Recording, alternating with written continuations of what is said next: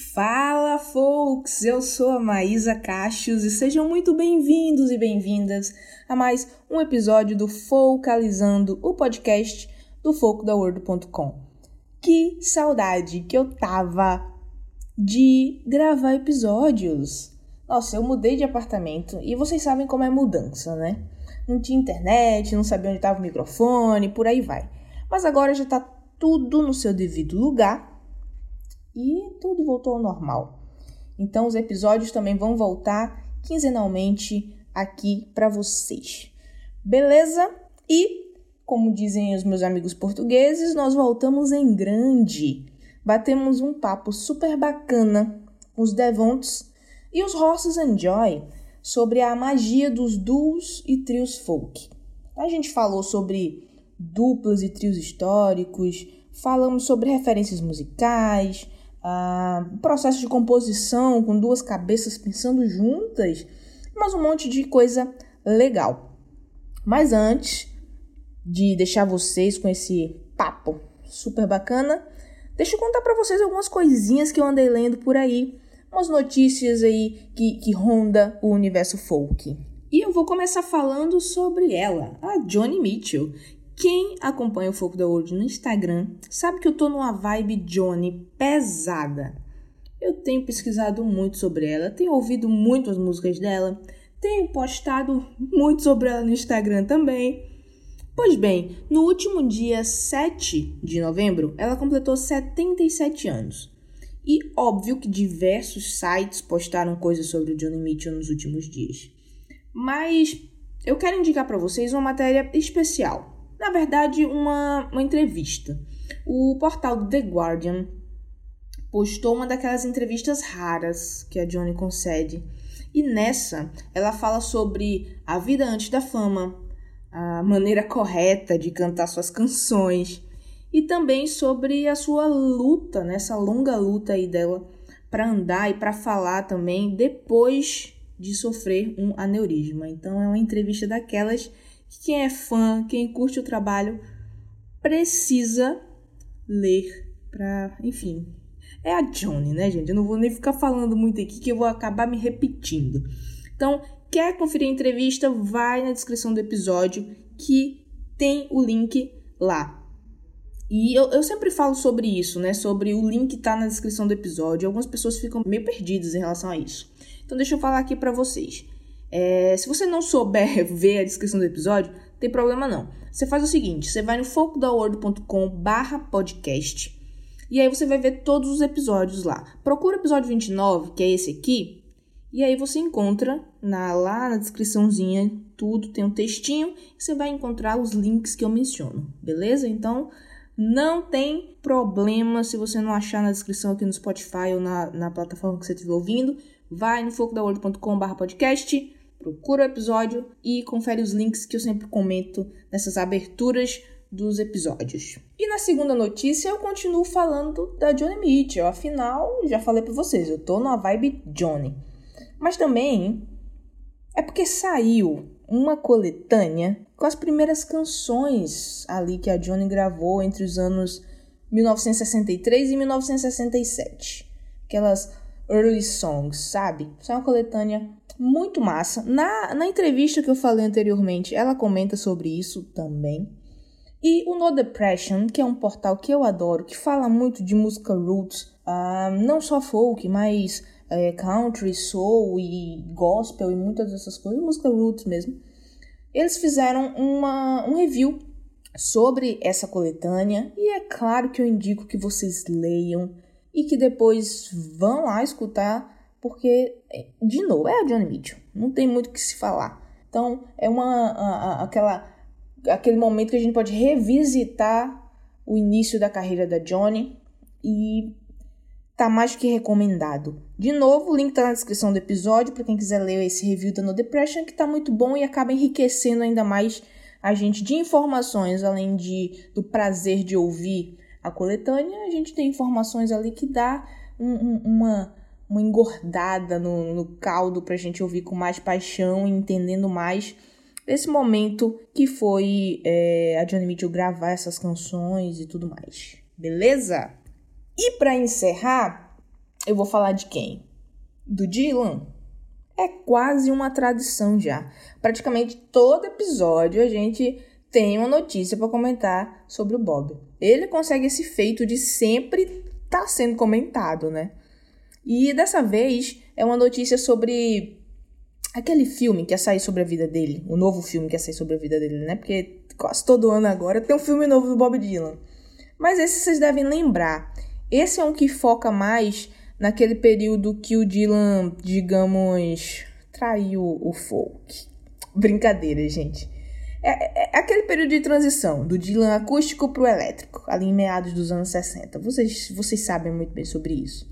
Então, a notícia sobre esse filme teve bastante repercussão, porque além, obviamente, de ser uma videobiografia do Dylan nesse momento aí que foi super comentado na carreira dele, ainda vai contar com quem? Timothy Chalamet, eu amo o nome desse rapaz, nunca sei dizer o nome dele direito, porque é uma meio francesa, né? Mas eu acho que é Timothée Chalamet, alguma coisa assim. Que é aquele menino lá do Me Chama Pelo Seu Nome, que é um, um menino que é super talentoso e tal. Dylan, ele vai viver o papel de Dylan nesse filme, então isso ganhou repercussão mundo afora. Mas enfim, o que é que acontece? Covid atrapalhou as gravações e esse filme vai ser jogado um pouco mais para frente. Infelizmente, vamos ter que esperar. Eu tava super ansiosa para assistir esse filme, de verdade, porque esse menino, se você for ver as entrevistas dele, ele tem um negócio dilanesco mesmo e imagino que vai ser um filmaço. Mas agora a gente vai ter que esperar um pouco mais para assistir esse filme, porque o Covid atrapalhou as gravações, interrompeu geral. E tem mais informações sobre isso, novas datas, etc. No link na descrição do episódio, vai lá conferir se você também gosta de acompanhar essas coisas de filme e, e lançamentos e, enfim. Vai lá conferir e vamos, vamos ficar na expectativa todos juntos, que eu imagino que esse filme vai ser um filmão. E isso é tudo, pelo menos por enquanto, folks. Vou deixar vocês agora com o nosso papo, mas não sem antes pedir para que vocês sigam o nosso arroba World em todas as redes sociais. Estamos no Instagram, no Twitter, no Facebook, caso alguém ainda use o Facebook por aí. Criamos uma comunidade no Discord. Falaremos mais sobre isso nos próximos episódios. Mas se ficou interessado, já manda uma DM pra gente em qualquer uma dessas redes sociais para saber como é que entra na comunidade. Também estamos lá no Spotify com nossas playlists cheias de dicas incríveis para os ouvidos de vocês. Ah, assina também o feed do nosso podcast aí na sua plataforma favorita. Segue Focalizando no Spotify. E agora aproveita aí o nosso papo para aprender com as experiências e dicas dos Devonts e dos Horses Enjoy.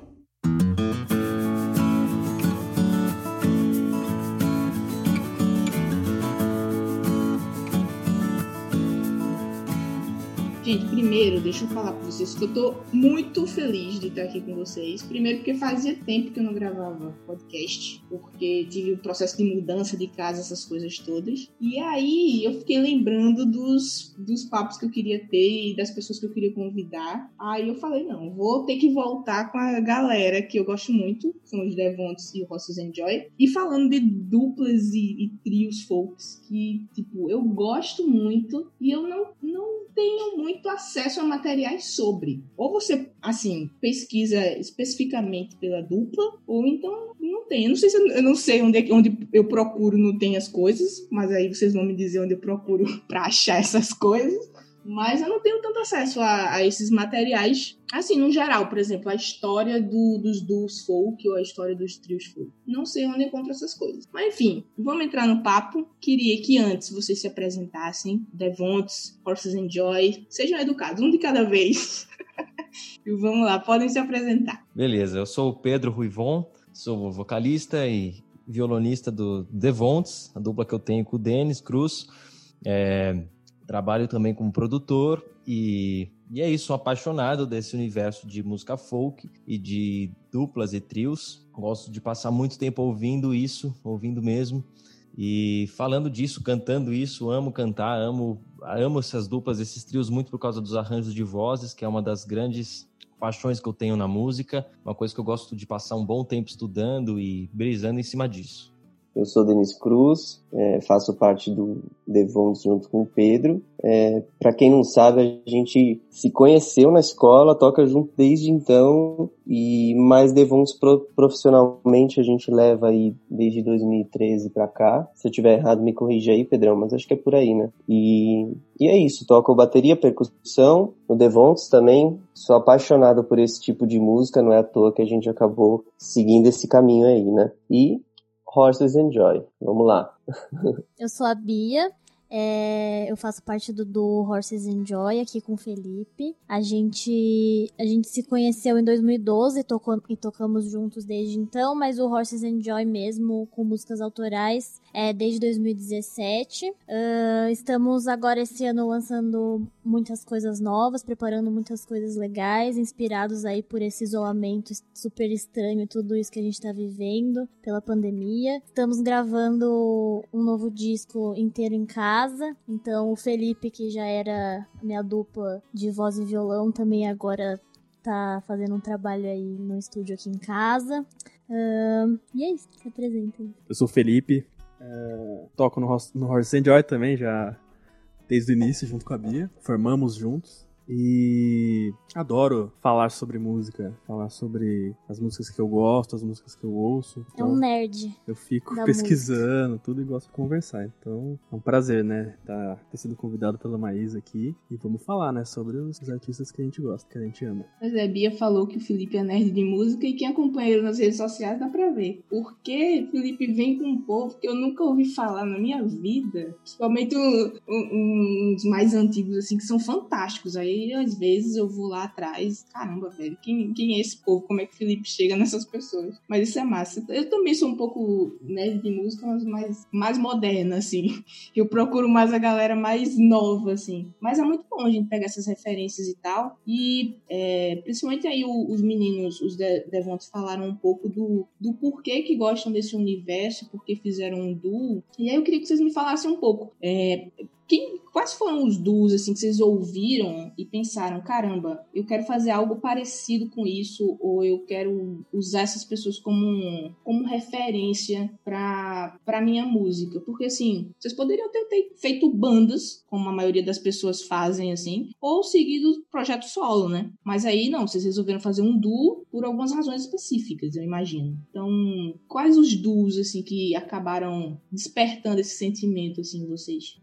É, como eu falei, né, eu e o Felipe a gente se conheceu em 2012 e sempre tocamos juntos, a gente já tocava, já era envolvido com música antes da gente se conhecer. E até 2017, que foi quando nasceu Horses Enjoy, a gente teve alguns projetos, algumas bandas. É, a nossa última banda tinha seis pessoas, era uma banda de blues, soul, enfim, música antiga. E. Hum, só que aí depois que essa banda acabou, a gente resolveu que a gente ia tocar mesmo nós dois. Porque, primeiro, por uma questão de logística, porque só nós dois era mais fácil de ensaiar, de arranjar e de fazer acontecer. E segundo, porque eu acho que é é, tem que ter muita sorte, assim, o pessoal que consegue formar uma banda que tem vários integrantes, né? E que tá todo mundo ali com o mesmo tesão, com a mesma vontade de fazer acontecer, com a mesma empolgação. E acho que foi meio um encontro nosso, assim, que naquele momento foi, assim, a hora certa, no local certo. Eu e ele, a gente tava com a mesma vontade muito grande de fazer uma coisa acontecer mesmo com qualidade, começando a pensar em compor coisas autorais. Então foi em parcela sorte, em parcela porque é, a logística foi mais simples e deu mais certo. E em parte também porque muito do que a gente se inspirava, do que a gente escutava, vinha dessas influências. Então, principalmente o Simon Garfunkel. É, acho que é a nossa influência mais forte, assim, a primeira música que a gente cantou juntos de todas, assim, foi América, do Simon Garfunkel a gente tava numa época também quando começou Horses Enjoy, aí pra 2016, 2017. A gente descobriu um do folk muito legal americano que se chama Milk Carton Kids, que eles fazem um trabalho também nesse estilo, voz e violão, com harmonias, né? E eles também têm uma influência muito forte do Simon Garfunkel, dá pra perceber escutando. Hum, acho que dos decisivos, assim, que fizeram a gente é, ter certeza de que, é de, de, que era a linha que a gente queria seguir, era de dupla, foram o Simon Garfunkel e o Milk Carton E os Devonts também. Porque Simon e Garfunkel são os caras, assim, pra quem gosta de, de, de duo, né? São nomes bem fortes. Mas com vocês também foi assim, Devonts? Com eles ou outras, outras duplas também influenciaram? É, Denão, quer, quer falar? Não, eu ia pegar só o gatilho da Bia, que é impressionante, né? Como é, tem muito a ver com essa coisa de logística sempre acabar em duo, né? Começa por aí, acho que acho que começa nessa parte de logística antes de ser algo musical, porque o musical acaba sempre vindo, né? Mas o nosso caso foi meio assim também. A gente veio de banda pra. Chegou uma hora que, nossa, é, se for banda não vai sair nunca, né? Vamos mais fácil para ensaiar, para ver tudo e, e a gente acabou ficando duo por causa disso, né? Quanto mais gente, mais treta. Ou... É, exato, exato. Bem mais. E assim, não que tinha é, treta mesmo, mas é, é, a coisa de logística, essa logística assim, de juntar todo mundo, de ensaiar todo mundo, de todo mundo estar tá, é, entregue da mesma forma ali no projeto e tal. Então, é, acho que é isso acabou, nos, nos, nos, dois casos aqui é muito parecido a nossa história aqui com a, com Felipe da Bia, né? De a gente acabar como um duo por questões assim, é, que, por circunstâncias que meio que forçaram a gente a fazer isso. E aí a gente, no fim, acabou se descobrindo disso como uma forma muito legal que rolou muito e rolou mais do que, do que teria sido de outra forma, né? Foi uma ideia que aparece, às vezes uma circunstância parece uma ideia pra gente que a gente não estava vendo aquilo como opção ainda. E a partir do momento que vira sua única opção, às vezes a gente vê que era a melhor opção, né? Agora, voltando sobre a influência, você perguntou de Simon Garfunkel pra gente, não é que foi parecido, foi, foi sim, muito igual. É, eles são, assim, nossa, também a gente tem a história muito parecida aqui, porque é, quando a gente começou nessa ideia de, pô, então tá, então nós somos uma dupla agora, vamos fazer esse esquema de cantar em duetos e tudo isso, a gente foi direto no Simon Garfunkel, a gente estava ouvindo já bastante, e, e acho que a primeira música que nós cantamos foi deles, inclusive. A primeira que a gente parou a fazer, meu, vamos separar as vozes então, vamos fazer esse lance de cantar em duetos, abrindo voz, vamos fazer isso aí? Vamos. Acho que a gente pegou Sounds of Silence e e foi para cima, assim, começou tudo aí. É, então, além deles, é, em questão de duplas e trios que influenciaram muito, tem algumas histórias que, que pra gente foram muito decisivas, que marcaram muito, assim, é, os dois juntos, né? Eu e o Dennis, da mesma forma. Então, Simon Garfunkel foi uma delas, porque eu lembro que o Dennis acho que tinha algum disco em casa, alguma, alguma coletânea deles, e ele tinha tá pirando numa música deles, e ele me ligou um dia, eu lembrei dessa história ontem, por sinal. Ele me ligou falando, cara, eu vi uma música aqui do Simon Garfunkel que você não tá ligado, meu vem aqui, vamos combinar, se encontrar, vem aqui em casa, vamos ouvir isso e tal. E aí, a gente tinha esse hábito de ouvir umas coisas juntos, assim. E aí eu lembro que nessa época a gente tinha. O Denis tinha acabado de tirar a carta e eu lembro da gente ouvindo a música no carro. Ele me apresentou a música Baby Driver. É uma das minhas preferidas até hoje deles. E aí eu tava ouvindo, a gente ficou ouvindo assim, eu lembro dessa memória da gente andando pela cidade, a gente tava morando em Bragança, né? E a gente andando ali pela cidade, ouvindo a música alto pra caramba, assim, acho que só gastando gasolina mesmo, acho que sem destino nenhum, só andando em círculo ali, acho que a gente pegou alguma rotatória em Bragança e ficou, ficou girando ali, e ouvindo a música, assim, 300 vezes, sabe? Então, essa é uma música que, que bateu muito em mim, assim, e, e que foi muito decisiva pro nosso gosto, assim, como banda, como identidade da banda. E a segunda banda que tem muito a ver com isso é, é o trio Sá Rodrigues e Guarabira, que é uma história muito parecida também. O Denoca achou um disco lá, acho que do pai dele, que tinha em casa. Falou: Meu, achei um disco aqui que puta merda. E é a mesma história. Cara, cola aqui em casa, vamos ver esse negócio. Daí a gente ficou lá assim, com a vitrola do lado, ouvindo o disco e viciadão assim no disco mesmo. Então esses foram, isso, tudo isso foi muito no começo dessa nossa empreitada como dupla. Então essas duas duplas, essa dupla, esse trio foram muito assim importantes para o que a gente faz. Boa, e eu queria pegar já um gancho no que tu falou aí de identidade da banda, porque para mim tem essa, essa magia aí no, nos duos e nos trios também. Porque assim, é, beleza, no folk a gente tem muito artista solo, a gente tem muita banda, eu vejo bandas mais como uma coisa mais recente no folk, não sei vocês como é que vocês enxergam, mas os artistas solo e os duos e trios têm uma importância muito massa, eu acho, que na construção a, da música folk no mercado mesmo. E, cara, tem, tem alguns, algumas duplas assim que são fenomenais que moldaram é, muitas pessoas, influenciaram muitas pessoas. E, e queria saber de vocês a, a, o que, que na identidade de, de, de, uma, de um duo ou de um trio mais chama a atenção, assim, não só para vocês, mas para o mercado também. Uma coisa que eu observo muito é a harmonia de vozes que a gente consegue perceber muito bem, né? Não dá para você fazer muito isso sozinho, e quando é banda, geralmente é um vocalista só. Nem todo mundo tem aquele jogo de vozes ali para ficar legal. Mas quando é uma dupla ou um trio, isso é bem forte.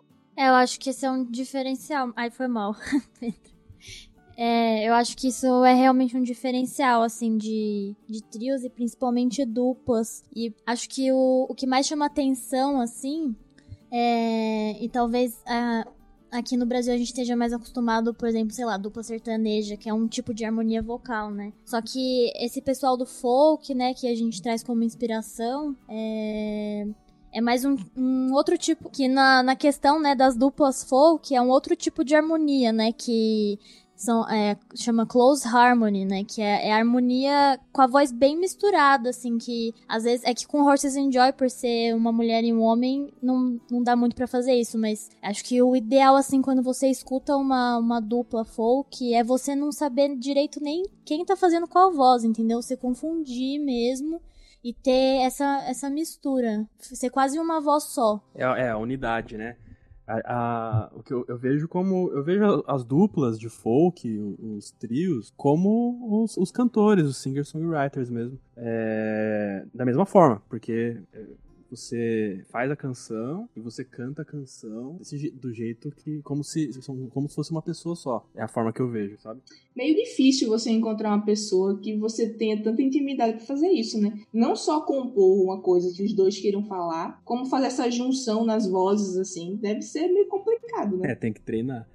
É, eu acho que isso tem um pouco a ver com. Eu tava, eu tava brisando disso agora, assim, olhando umas anotações que eu fiz e, e vendo aqui, assim, Simon e Garfunkel, eles, eles tocam juntos desde. Você vê foto deles, assim, pirralhos, né? O violão maior que eles, assim, eles já cantavam juntos, né? É, Everly Brothers, é, uma galera que, é, no caso irmãos mesmo, assim, né, é, eu acho que existe muito essa conexão, ela é muito verdadeira, assim. Eu e o Pedro, a gente acabou caindo nessa porque a gente virou praticamente irmão, né, a gente estudava junto, a gente saía da escola ou ia um pra casa do outro, depois final de semana a gente tava junto, dormia um na casa do outro, ensaiava, era o tempo todo assim, e a Bia falando com o Felipe também, né, é uma conexão acaba sendo uma conexão um pouquinho diferente mesmo, né? Quando pra, é o que você acabou de falar, mas de essa intimidade, né? Acho que isso isso carrega muito no som, assim, indiretamente sem querer, é, o som traz um pouco disso. Acho que esse é um pouquinho do diferencial, né?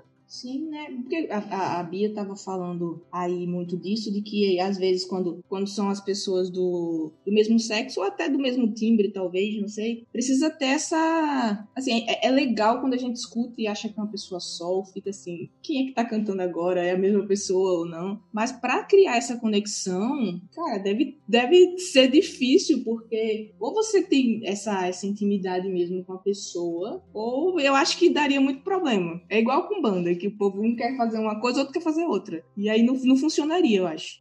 É, eu acho que nesse caso, Maísa, quando a ideia surge, é porque já rola, sabe? Quando surge a ideia, é porque a gente já se enxerga com uma. até inconsciente, mas a gente já, já percebeu que tem uma intimidade ali que permite fazer isso. Até porque é o que você falou, essa coisa de, é, de cantar junto, né? É, é muito é muito específico, né? Muito peculiar, né? Cantar junto e fazer a coisa soar. Não é só um dueto, uma participação, uma voz participa na música do outro, né? Mas é uma é uma unidade ali que a gente forma. Então acho que quando vem a ideia de fazer isso é porque já é possível, sabe? De uma maneira ou de outra a gente já sacou que existe ali um, um alinhamento de de, de ideias, de influências, né, de vontade, que, que de repente isso vira uma opção, sabe?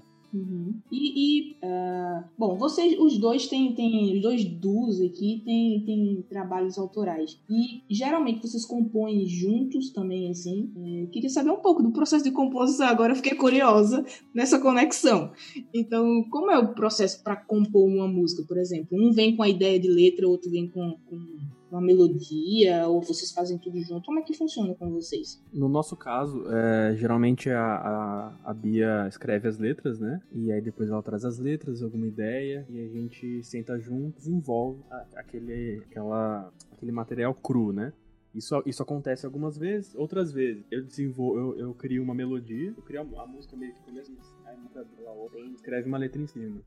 Às vezes ela já vem com a música pronta e aí a gente só entende, é meio caso a caso. A caso. É, mas eu acho que é muito o que você falou mesmo, mas é que eu até nunca tinha parado para pensar nisso, que da mesma forma que a forma de cantar entre os entre duos é diferente, a de compor também, porque mesmo assim, se, sei lá, é, é, eu, eu fiz uma música inteira, entre aspas, sozinha, né? Eu nunca faço sozinha, porque no momento que eu for apresentar pro Felipe, vai mudar alguma coisa, ele vai acrescentar sempre ideias, então é uma coisa meio quando a gente ouve, sei lá, que o Lennon e McCartney, né, que eles sempre assinavam juntos, parece tipo um pacto de amigos, mas é uma coisa que faz muito sentido, porque realmente, assim, mesmo quando a porcentagem, sei lá, de música que eu faço ou que o Felipe faz é maior, nunca é só de um.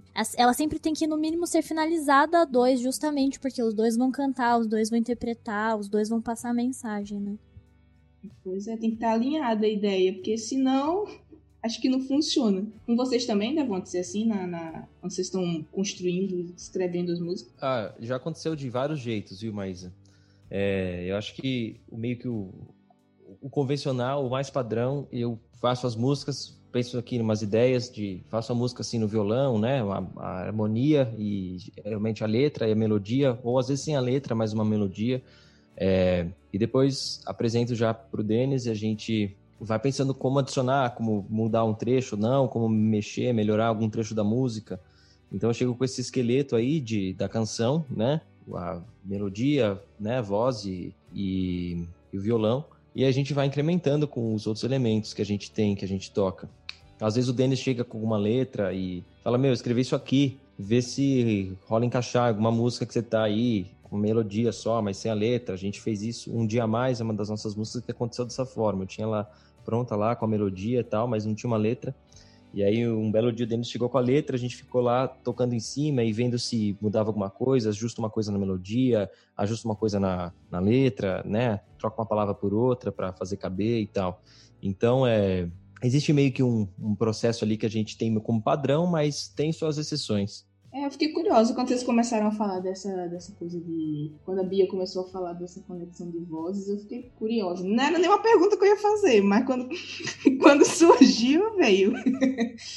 Denis ia falar alguma coisa? Eu ia falar isso, de que é, realmente cada música tem um processo, assim, e que é, é, impressionante como muita coisa quando a gente se encontra. O, o Pedro normalmente, principalmente é, depois, a gente morou junto uma época, né? E depois disso gente, ele me mostrava muitas músicas, gravava um pedacinho, mandava, ou gravava às vezes ela inteira. E aí quando a gente se encontrava, ficava naquela, girando lâmpada assim, às vezes não acontecia nada, de repente uma batida ali em algum lugar já, nossa, dá pra fazer isso. E aí a música acaba indo às vezes para até outro caminho, né? E tem música que impacta, né, Pedro? Empaca, né? Que assim, que isso acontece muito, que você é, que é essa coisa da conexão que você falou. Tem música que parece que não é a hora dela, né?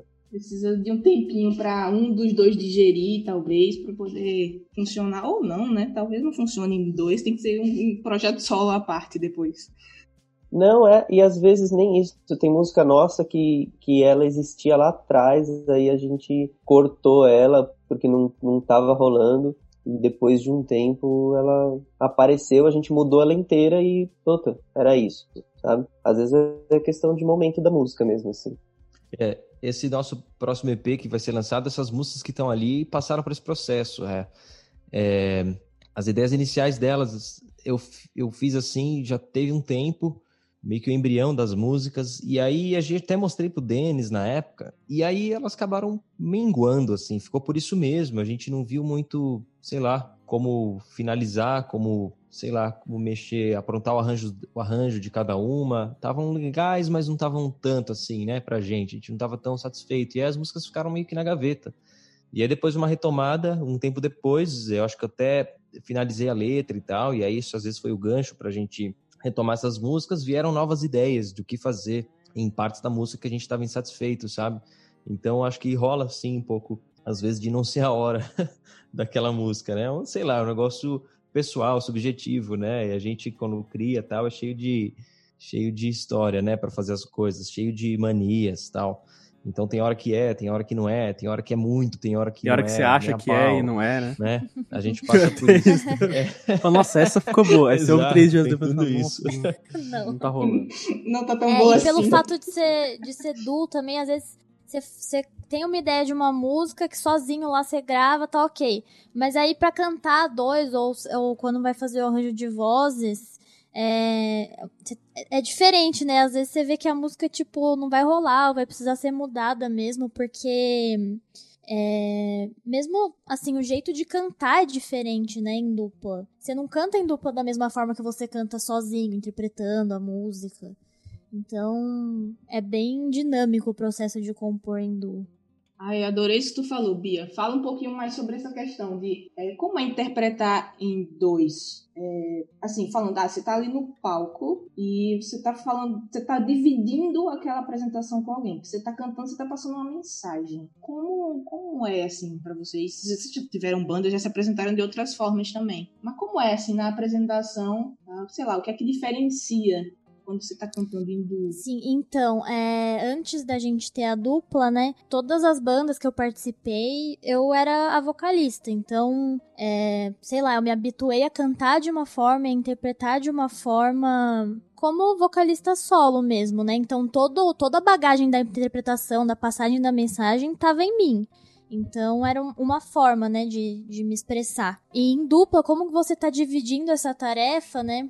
É, às vezes é até uma, um- uma coisa bem bonita, assim, de você às vezes abrir mão do seu ego e do o que eu consigo cantar ou o que eu poderia cantar pra o que fica mais bonito eu cantar com aquela pessoa, né? Às vezes você acha que um arranjo, uma melodia, uma certa forma de cantar, um arranjo de voz ficaria super bonito na sua voz, mas não, não vai ficar legal quando você for cantar com a outra pessoa. Então é, é legal, assim, porque é como, sei lá, por exemplo, a gente que toca violão, né? Se você toca o violão de seis cordas, você pega um de 12 cordas pra tocar, é quase como se você tivesse que aprender um instrumento novo, né? Porque é uma pegada diferente, é um funcionamento diferente. E eu acho que é a mesma coisa você cantando sozinho quando você vai cantar é, predominantemente em dupla, né? É quase um reaprendendo, assim, a cantar, a se expressar, a interpretar a música. Eu imagino que pra vocês é, fazerem um trabalho assim, vocês devem pesquisar pra caramba, né? Devem ouvir muita gente também pra ir descobrindo alguns segredos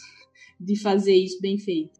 Ah, sim, né? A gente, a gente, a gente gosta de pesquisar bastante. Eu, eu principalmente, eu pesquiso muita coisa, eu mostro pra Bia, daí ela, ela procura outras coisas, mostra pra mim, a gente fica nessa, nessa troca de figurinha constante. Normalmente as coisas atuais sou eu que mostro pro Felipe e ele me mostra a velharia.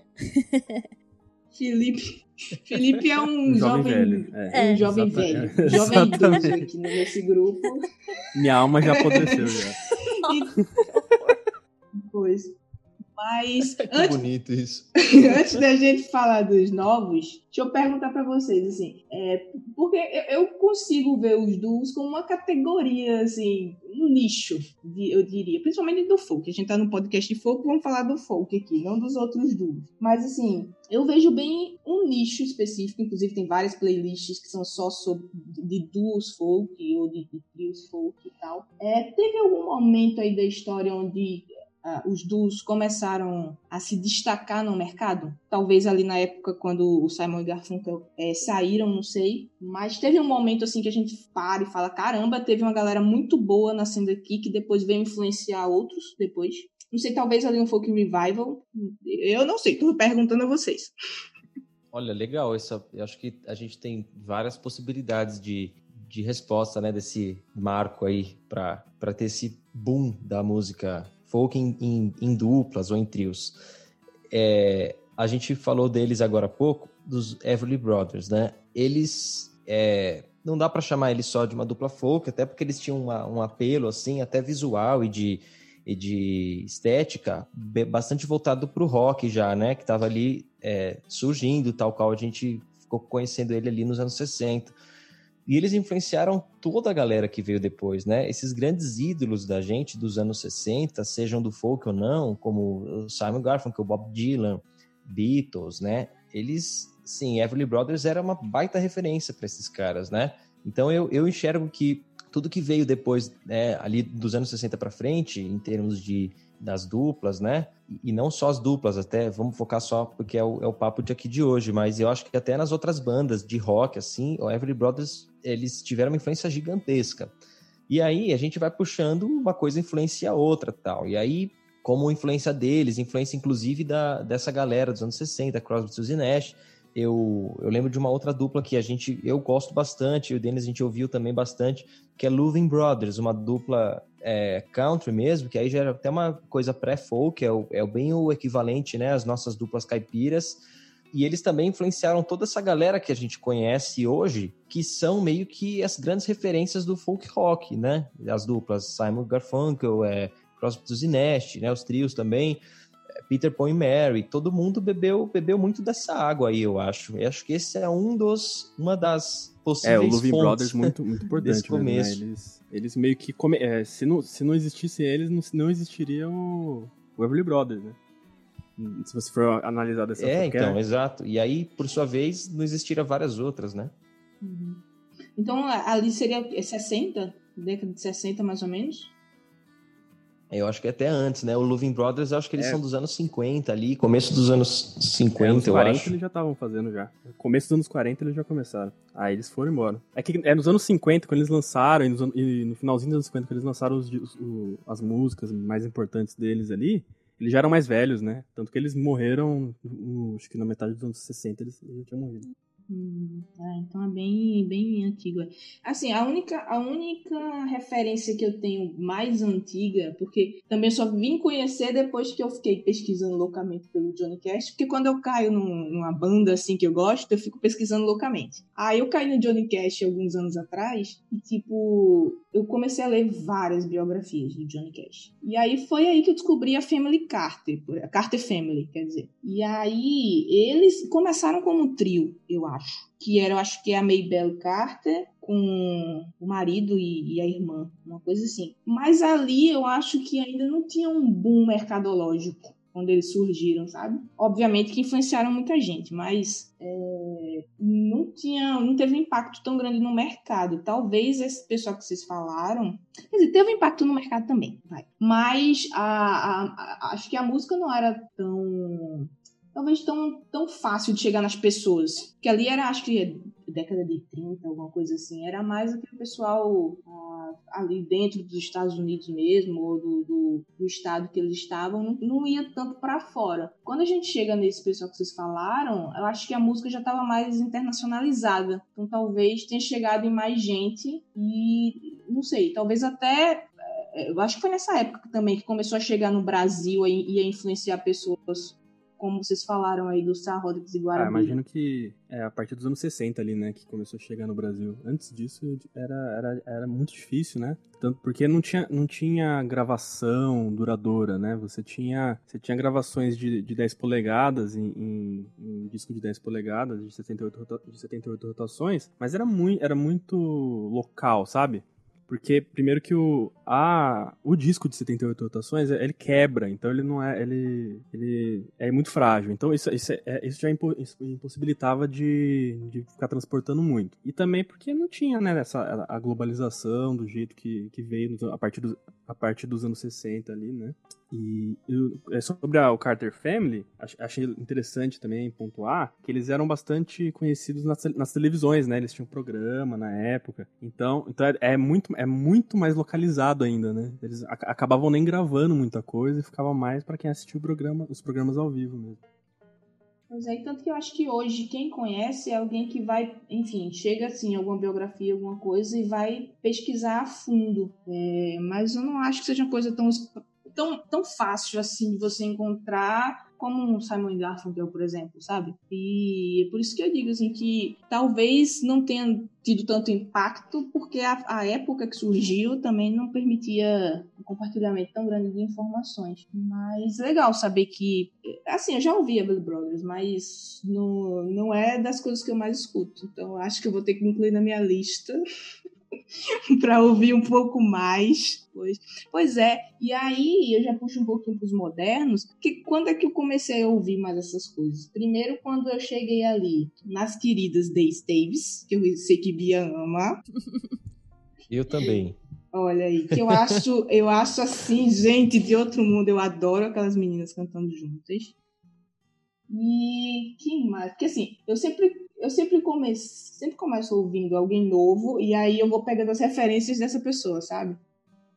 A maioria da, das pessoas. Porque eu cresci ouvindo pop, gente. Não me julguem. Eu sou uma pessoa que cresceu ouvindo Spice Girls e Backstreet Boys.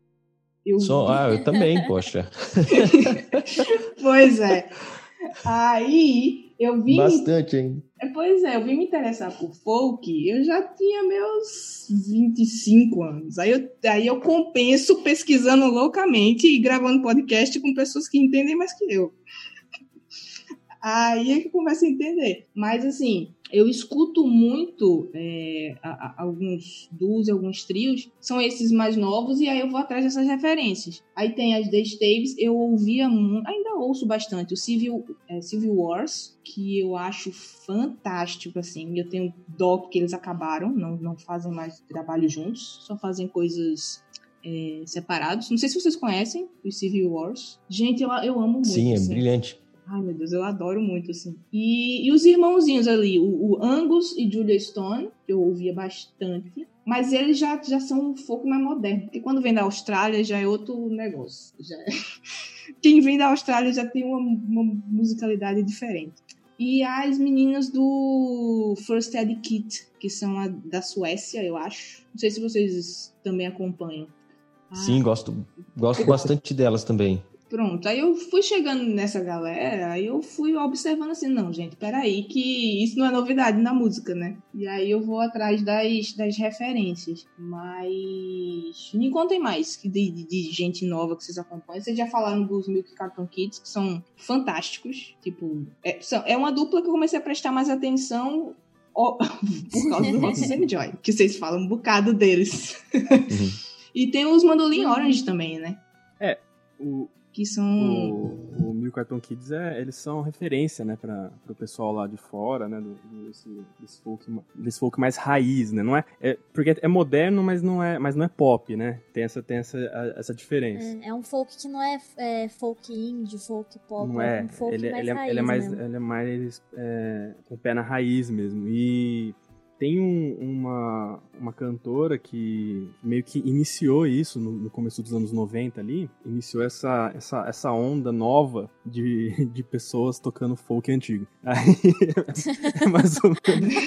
É, é, nossa, tu deve amar, né, Felipe? Que meio que moldou, tanto que eu, eu, inclusive, eu preciso, eu preciso até pesquisar mais um pouco, mas eu acredito que até o folk pop desses que estão que, que, que mais, mais em voga hoje, ela influenciou muito eles também. Então, eu acho que é, uma, é importante falar da, da Gillian Welch e do David Rollins, que é, por mais que, que seja que, que os discos sejam assinados por, é, por ela, né? Mas os, todos os discos são, são em dupla, em dupla, tanto na composição quanto cantando e, e na produção, produção, é tudo é tudo em dupla com o marido dela. E então eu acho que vale a pena colocar na quem não conhece, procurem Gillian Welch e David Rollins.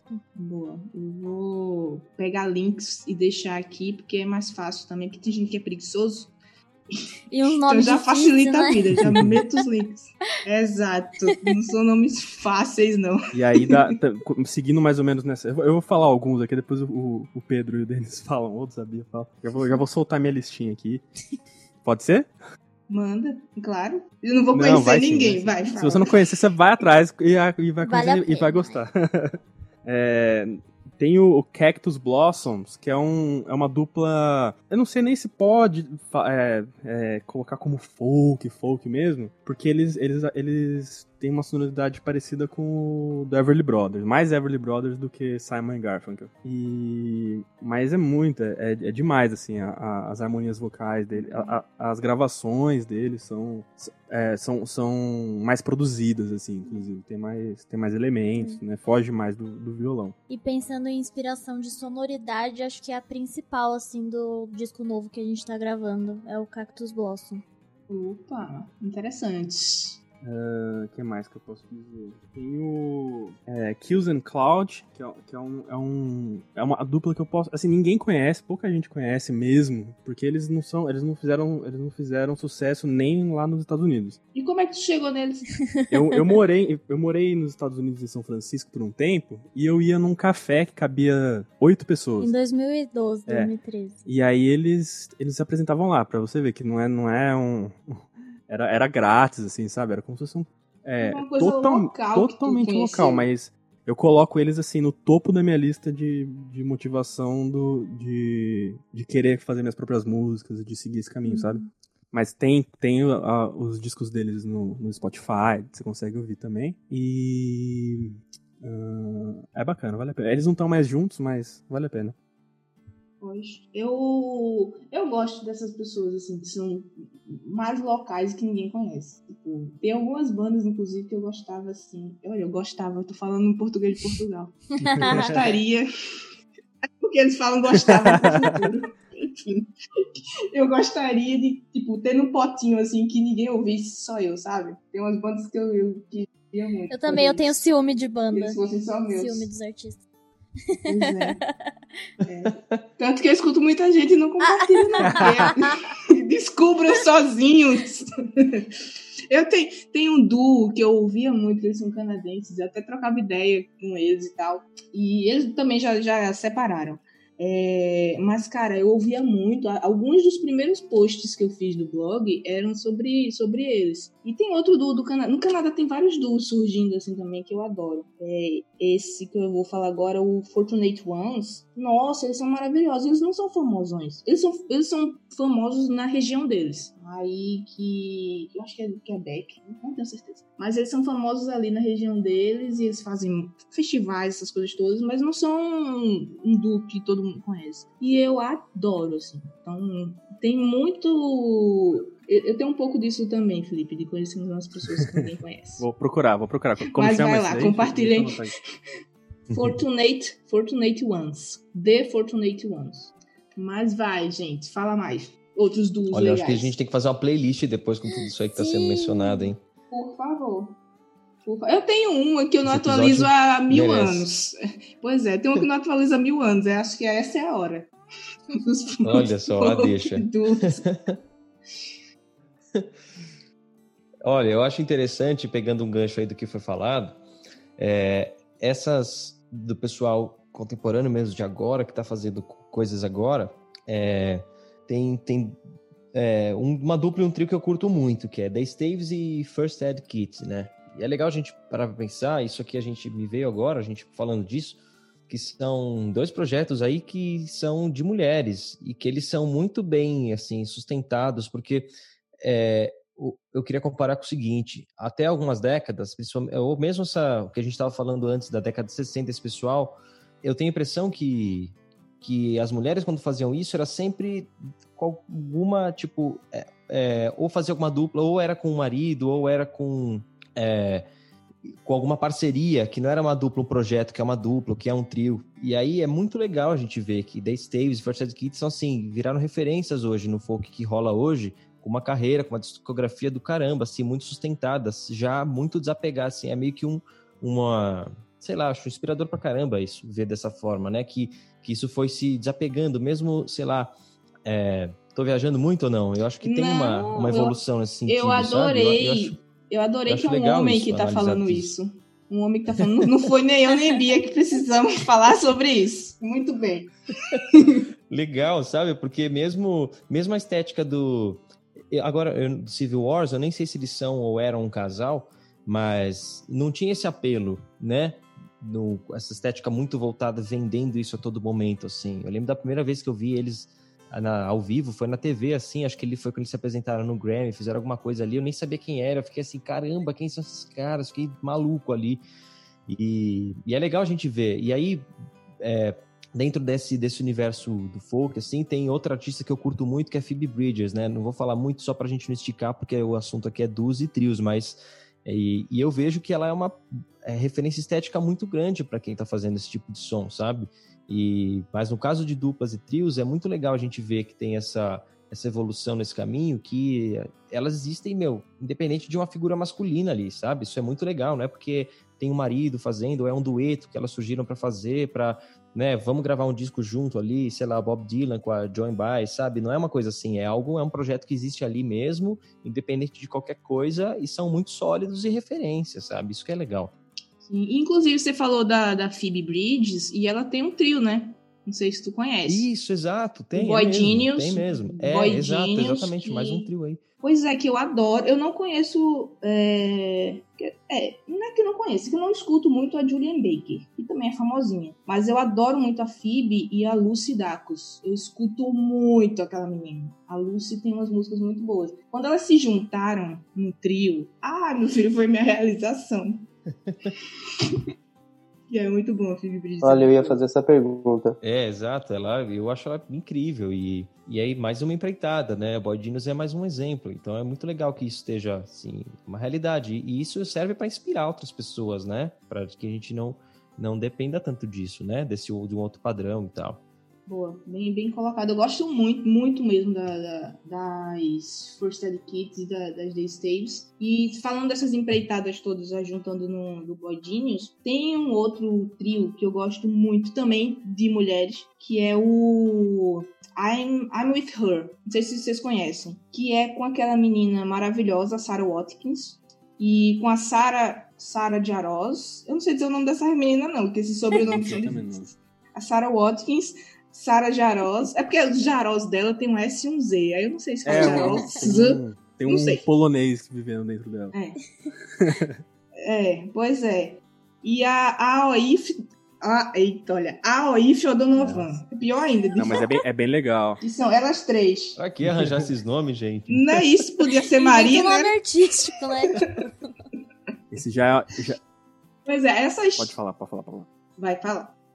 Não, é- eu só ia dizer que assim, são, são três artistas também que têm trabalhos é, solo e se juntaram em trio também e é fabuloso. Vez ou outra elas lançam um negócio juntas que é incrível. E eu acho que tem um pouco a ver com aquela conexão que vocês falaram, que a gente falou lá no começo, que é tipo, às vezes são artistas independentes e tal que encontram ali, se encontram ali no meio e falam, caramba, a gente tem muita coisa em comum, então vamos gravar É, junto. e, e, e a, a música Sabe? que elas fazem é aquele folk progressivo mesmo, cheio de, de, de dissonância, cheio de. É complexo, é, um- é uma música muito mais complexa do que, do que o que a gente faz, assim, sabe? É. É, é outra. É. Mas também essas meninas têm, têm É, uma estrada Eu imagino, eu imagino que elas, que elas desenvolveram essa, essa, essa naturalidade, né, que a gente falou no começo, no, naquele programa lá que, que, elas, que elas faziam com o, o Chris Tilly, sabe? Então elas, elas, elas participaram daquilo ali antes de, fazer, de, de formarem o trio, né? Eu imagino. Cantaram muito juntos. É, né? cantaram muito juntas com ele ali, fazendo. participando da banda e tudo. Eu imagino, eu imagino, não sei, tem que ir atrás, mas eu imagino que ali elas desenvolveram bastante ó, essa intimidade, né? Tem esses rolês. As meninas do Boy Genius foi mais ou menos assim. Elas estavam fazendo muita turnê juntas. Porque como estilo é parecido, aí elas viajavam muito juntas, uma abria show da outra, essas coisas. E aí vai trocando aquelas ideias e... Enfim, aí vai, vai surgindo, né? Eu acho que vai, vai conectando. Vai, mandem mais. Mais coisas que vocês escutam e inspiram vocês. Ah, eu, eu, vou, eu vou falar de um. Acho que, acho, acho que vale a pena também. Um, um lá- voltando lá atrás, de uma dupla que. É, os velhos. Ah, os velhos. eu, vou, eu, vou falar, eu vou falar de duas assim, especi- eh, especiais que eu gosto, que é a Joe e Ed, que são dois, dois, dois negros fazendo folk tradicional nos anos 50 e 60 ali. Então, você imagina, né? Não, não, não, era, não era fácil. Eu não, Não era fácil. não conhecia. É Repete Joe e eu Ed. vou anotar aqui. É sensacional, assim. É, é um negócio. É um. É bem, é bem na onda Pete Seeger, assim, sabe? Mais, mais um, as músicas é, é, mais, é mais nesse esquema, assim, só que cantando em, em, em, dueto e. Nossa, é demais. Infelizmente tem muito, muito pouco material deles na internet. Você vai encontrar no Spotify, do, é, do, Spotify? dois discos ao vivo, mas é um, um, compilado, assim. E no YouTube você encontra alguma coisa além disso, mas não, infelizmente não tem muito. Mas vale a pena. Esses dois aí, que é difícil ouvir falar, né? Eles fizeram até um certo sucesso, eles influenciaram muita gente, mas não se ouve muito falar, né? É, Aí é, fica a indicação. e o outro é o Art and Paul, alguém conhece? não, não é o, o Simon Garfunkel. É, é, uma, é, uma, é uma dupla de folk, também da mesma época, um pouquinho antes. É, que nome muito bom. É, veio antes um pouco. Que também é, é, bem tradicional, assim. E eles lançaram dois discos só, brigaram feio e separaram. É um disco em 61 e outro em 62, assim, sabe? Vale a pena. Art and Paul. Ah, e já que a gente então já voltou a falar dos antigos, tem um trio muito legal, que inclusive o Felipe que me apresentou, que chama The Big Three, tipo, de três mesmo. Que é um trio, né? São dois homens e uma mulher, e a mulher é a Mama Cass. E é genial, assim. Tem no Spotify e tudo mais. Tem os discos. É antes da, do Mamas and the Papas, né? Bem no 62, aquele comecinho mesmo do Revival. E um outro trio, né? Que tem gente que não gosta porque eles foram fabricados por um empresário. Mas eu gosto muito de Peter Paul e Mary, muito mesmo. Ai, gente. Olha, se a gente for falar de bandas que é, foram fabricadas, a gente não vai ouvir muita coisa. Exato. Mas Peter Pan Mary é, é, é demais, é demais.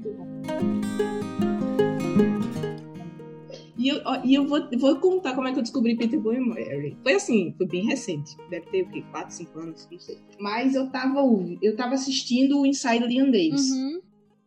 Uhum. Sim, já viram esse filme, todo mundo aí, eu imagino. Uhum. Pronto. Aí não tem um, um, uma cena lá que o, o, Justin Timberlake com o Oscar Isaac e a menina que é casada com Marcos Mumford, que eu não sei o nome dela, que eles cantam a 500 Miles, 500 uh -huh. Miles, eu acho. Uhum. Eu apaixonei naquela música que eu fiquei, meu Deus, que é isso aqui? Aí eu fui procurar. Mais uma vez eu procurando as coisas. Aí foi que eu caí, Peter Mary. Eu disse, gente, Nossa, não, perfeito. No próprio assim. filme tem uma referência, né? lá, no, lá mais pro final, que. É, que ele viaja ele, até é. sei lá onde, lá pra fazer uma audição, né? E, e, a audição que ele tá fazendo é pra um é, trio de folk. Supostamente, né? E aí o empresário fala, ah, não, mas, tipo, sei lá, você é feio. não dá certo. Putz, pois esse filme é. é muito bom. E, e, e, é perfeito, gente. Já assisti várias vezes e não me canso. Porque toda vez que eu assisto, eu descubro um negócio novo da, da história do folk, porque ele tem muitas referências, né? Inclusive, foi lá também que conheci um, um trio que aparece um pessoal lá que tem os cardiganzinhos tudo igual, os casaquinhos. Sim. São. Sei. Pois é. E aí eu descobri que, tinha, que aquilo é um trio que já existiu. Ah, são três caras, né? São Sei. três caras com os casaquinhos iguais. Eles eram conhecidos por isso. Eu lembro que na época eu fui atrás, assim, e eu vi bastante, mas ah, eu já legal. não lembro o nome deles. Vou pesquisar. Mas é, é, eu acho que na época eu até fiz um post falando das coisas que são reais no filme. Porque o Leon Davis é baseado em alguém que existiu, né? Que eu, eu nunca lembro o nome do, do. Esse, exato, exato, exato. Aí tem o, o cara lá que é o que faz Star Wars. Eu não lembro é o nome de ninguém, vocês já perceberam, né? De atores. É, é o Van Driver. O Adam Driver, que é exatamente. O personagem dele também é ah, baseado em alguém. Legal. O do, o, o do John Goodman, que é o. Ele, eu acho que é um empresário, não sei. Que é, é, o que o Liam Davis encontra em algum. Quando ele tá indo pra, pro é, teste. Que ele acho. pega carona. Não sei. É, ele também é um cara que existiu. Tipo, quase Nossa, tudo ali foi, foi inspirado em alguém que existiu. Assim, eu vou procurar, esse post é bem antigo lá no blog, eu vou procurar depois e colocar na descrição. no final, o Bob Dylan, né? Mas assim, eu, no final a uhum, imagem do Bob Dylan. E aí é isso, assim, toda vez que eu assisto, aí eu, eu arranco uma coisa Vocês assistiram a, a. Mas eu. A Marvelous Miss Maisel no Amazon Prime? Nossa. Não ainda, mas eu tive boas referências. Ah, você vai adorar, então. É, é, é, se passa bem ali no, no, no, Greenwich Village. Nos bem, open mics. É, bem nos anos 60 ali, então. Nossa, tem muito, aparece muita coisa, assim, tem bastante. Caramba. Boa, vou assistir. Já me falaram muito, mas eu É ainda muita não. coisa. É muita enfim, série. É, Enfim, vocês já viram em off, já viram em off que eu tava assistindo outras coisas. A lista é longa, hein? Ai, gente, no- pelo amor de Deus. Assim, ó, é aquela coisa, quando, como, como eu tenho blog, aí as pessoas ficam assim, Maísa, assiste isso e indica. Maísa, escuta isso e indica. Aí, gente, não tem condição de, fazer, de assistir tudo e, e ouvir tudo. Mas quando eu tenho tempo, eu, eu falo, assim, e é, é massa, porque a gente descobre muita coisa legal. É, é, como eu tô falando, foi assistindo o Liam Davis que eu descobri um montezinho. Várias coisas de trios, de, de, de dupla, então que eu não conhecia. Se não fosse esse filme, talvez eu nunca fosse atrás, sabe? Então é legal, eu, acho legal essas recomendações. E se Felipe tá indicando, deve ter umas coisas boas aí. Com certeza, deve ser bom e deve ser antigo. é. De que ano é, assim, só pra. Ai, coisa, coisa velha. É, Lembrei de outro que, não, é. que eu não tinha notado, mas eu lembrei que também vale a pena. É o Kingston Trio, né? Que influenciou. Uhum. Sloop John B. Aí, É, um que eu conheço. o Brian Um que Wilson ali, o, o pessoal do, Beat Boys. Que eles gravaram a Sloop John B. E aí a, a versão que, Uhum. que entrou no, no Pet Sounds é, é- foi baseada nessa, nessa versão deles. Então, indiretamente, eles influenciaram um dos maiores álbuns de todos os tempos. né? E eu ia até perguntar que a gente falou de muita gente gringa, mas eu tô aqui com dois duos brasileiros. E eu queria até saber de vocês, assim, vocês têm referência, além da que Pedro já falou aí do, do Sar Rodrigues e Guarabira, é, tem referência de algum duo, assim? Porque eu não sei nem se a gente consegue diferenciar os duos folk das duplas caipiras, assim, dentro da, da música brasileira. Porque eu acho que essa identidade de duo folk, como vocês têm, já é uma coisa bem mais nova. Eu imagino que ah, lá pra trás a gente não tinha ninguém que se categorizava Nossa, como dupla folk, Eu, né? eu, eu até tava conversando com a Bia esses dias que é, é assim, é até, até é meio engraçado se for analisar, mas se você, mas se você for ouvir mesmo, tem, um, tem uma, uma, uma carinha de folk, é a, a Jane e o Erondi, né? Que fizeram aquela música Não Se Vá. E assim, os discos deles tem uma. Tem algumas versões, até de, de Simon Garfunkel em português. Eles fizeram algumas coisas assim. Então não sei se pode, se pode entrar, né, como folk. Eu nem sei nem se eles, se eles se categorizavam dessa forma, mas. Já tô procurando aqui no Google como é que Mas- eles são categorizados. Jane Vai Erondi, falando. não se vá. não me abandone, por favor. É. Pois é, mas também porque na época que eles surgiram, eu acho que foi exatamente na época que estava surgindo o pessoal já influenciado pelo que a gente falou ali antes. Eu acho que eles são ali da década de 70, né? Eu acho que é quando as músicas estavam começando a chegar aqui já, a popularização do, da dupla folk. Então, talvez eles não se intitulassem folk, mas tivesse muito. bebesse muito da, da fonte ali, né? Na essência deles. Agora, um, um nacional que pra mim entra tranquilo, assim, com influência mundial de folk mesmo, de, de música de música de raiz, é os Secos e Molhados, né? É um trio e é, eles começaram até como um quarteto, né? Mas eles logo de cara já, já se estabeleceram como trio e é, é- é muito, é muito influente no mundo inteiro, né? Então, eu, eu- se eu fosse falar mais um, além do, do Sá Rodrigues e Guarabira, né, que o Pedro e o Denis falaram, eu diria eles. Então, eu ia citar eles. Eles tiveram muita influência na gente também. É, nessa fase que o Pedro falou que a gente descobriu esses LP, esse LP do Sá Rodrigues Guarabira. Esse foi um que revirando, a gente caiu lá e, e nós dois nunca tínhamos ouvido. A gente colocou pra ro- rolar o LP e a gente ouviu falou. Caralho. Aí a gente virou, viu outro lado. Aí quando terminou o outro lado, a gente virou pro primeiro de novo. E aí a gente ficou ouvindo algumas vezes seguida o disco e depois dias e, e, é, ele, ele teve muita influência no nosso primeiro EP, o Renovação, que foi onde a gente começou a traçar essa identidade de, de duo, né?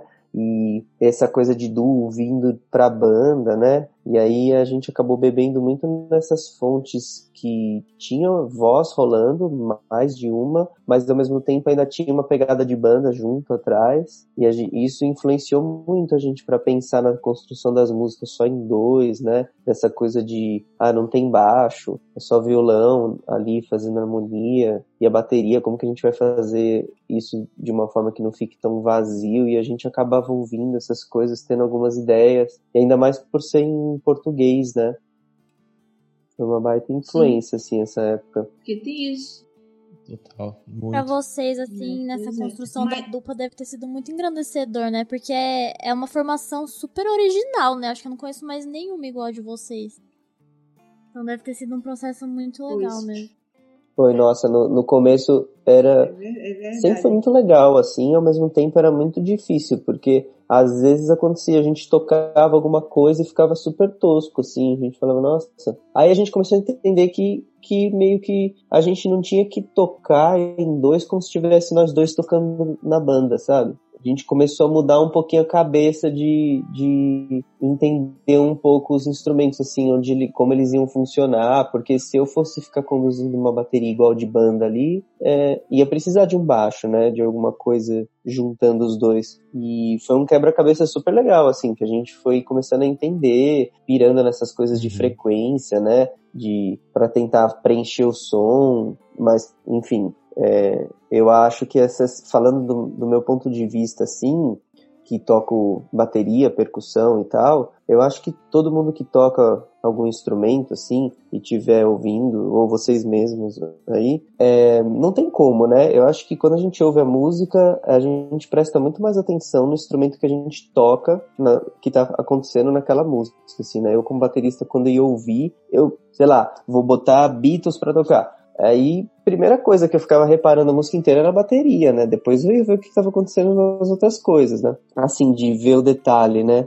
E falando de mim, assim, teve muita influência essas bandas que tinham bateria. Os, o Simon Garfunkel mesmo, sendo duo, os discos carregam isso, né? Tem, tem uma bateria por trás, assim, e isso me ajudou muito nessa influência para até essa coisa de duo, de, de trazer um pouco desses duos que tem bateria para isso, né? O Sá Rodrigues e Guarabira, apesar de ser um trio, tinha essa pegada de banda, então tudo isso me ajudou muito com pensar na bateria, as bandas que vinham com é, com uma percussão, com uma bateria junto, né? E é muito difícil ter duo, parece que é muito mais difícil do, do que você ter uma banda.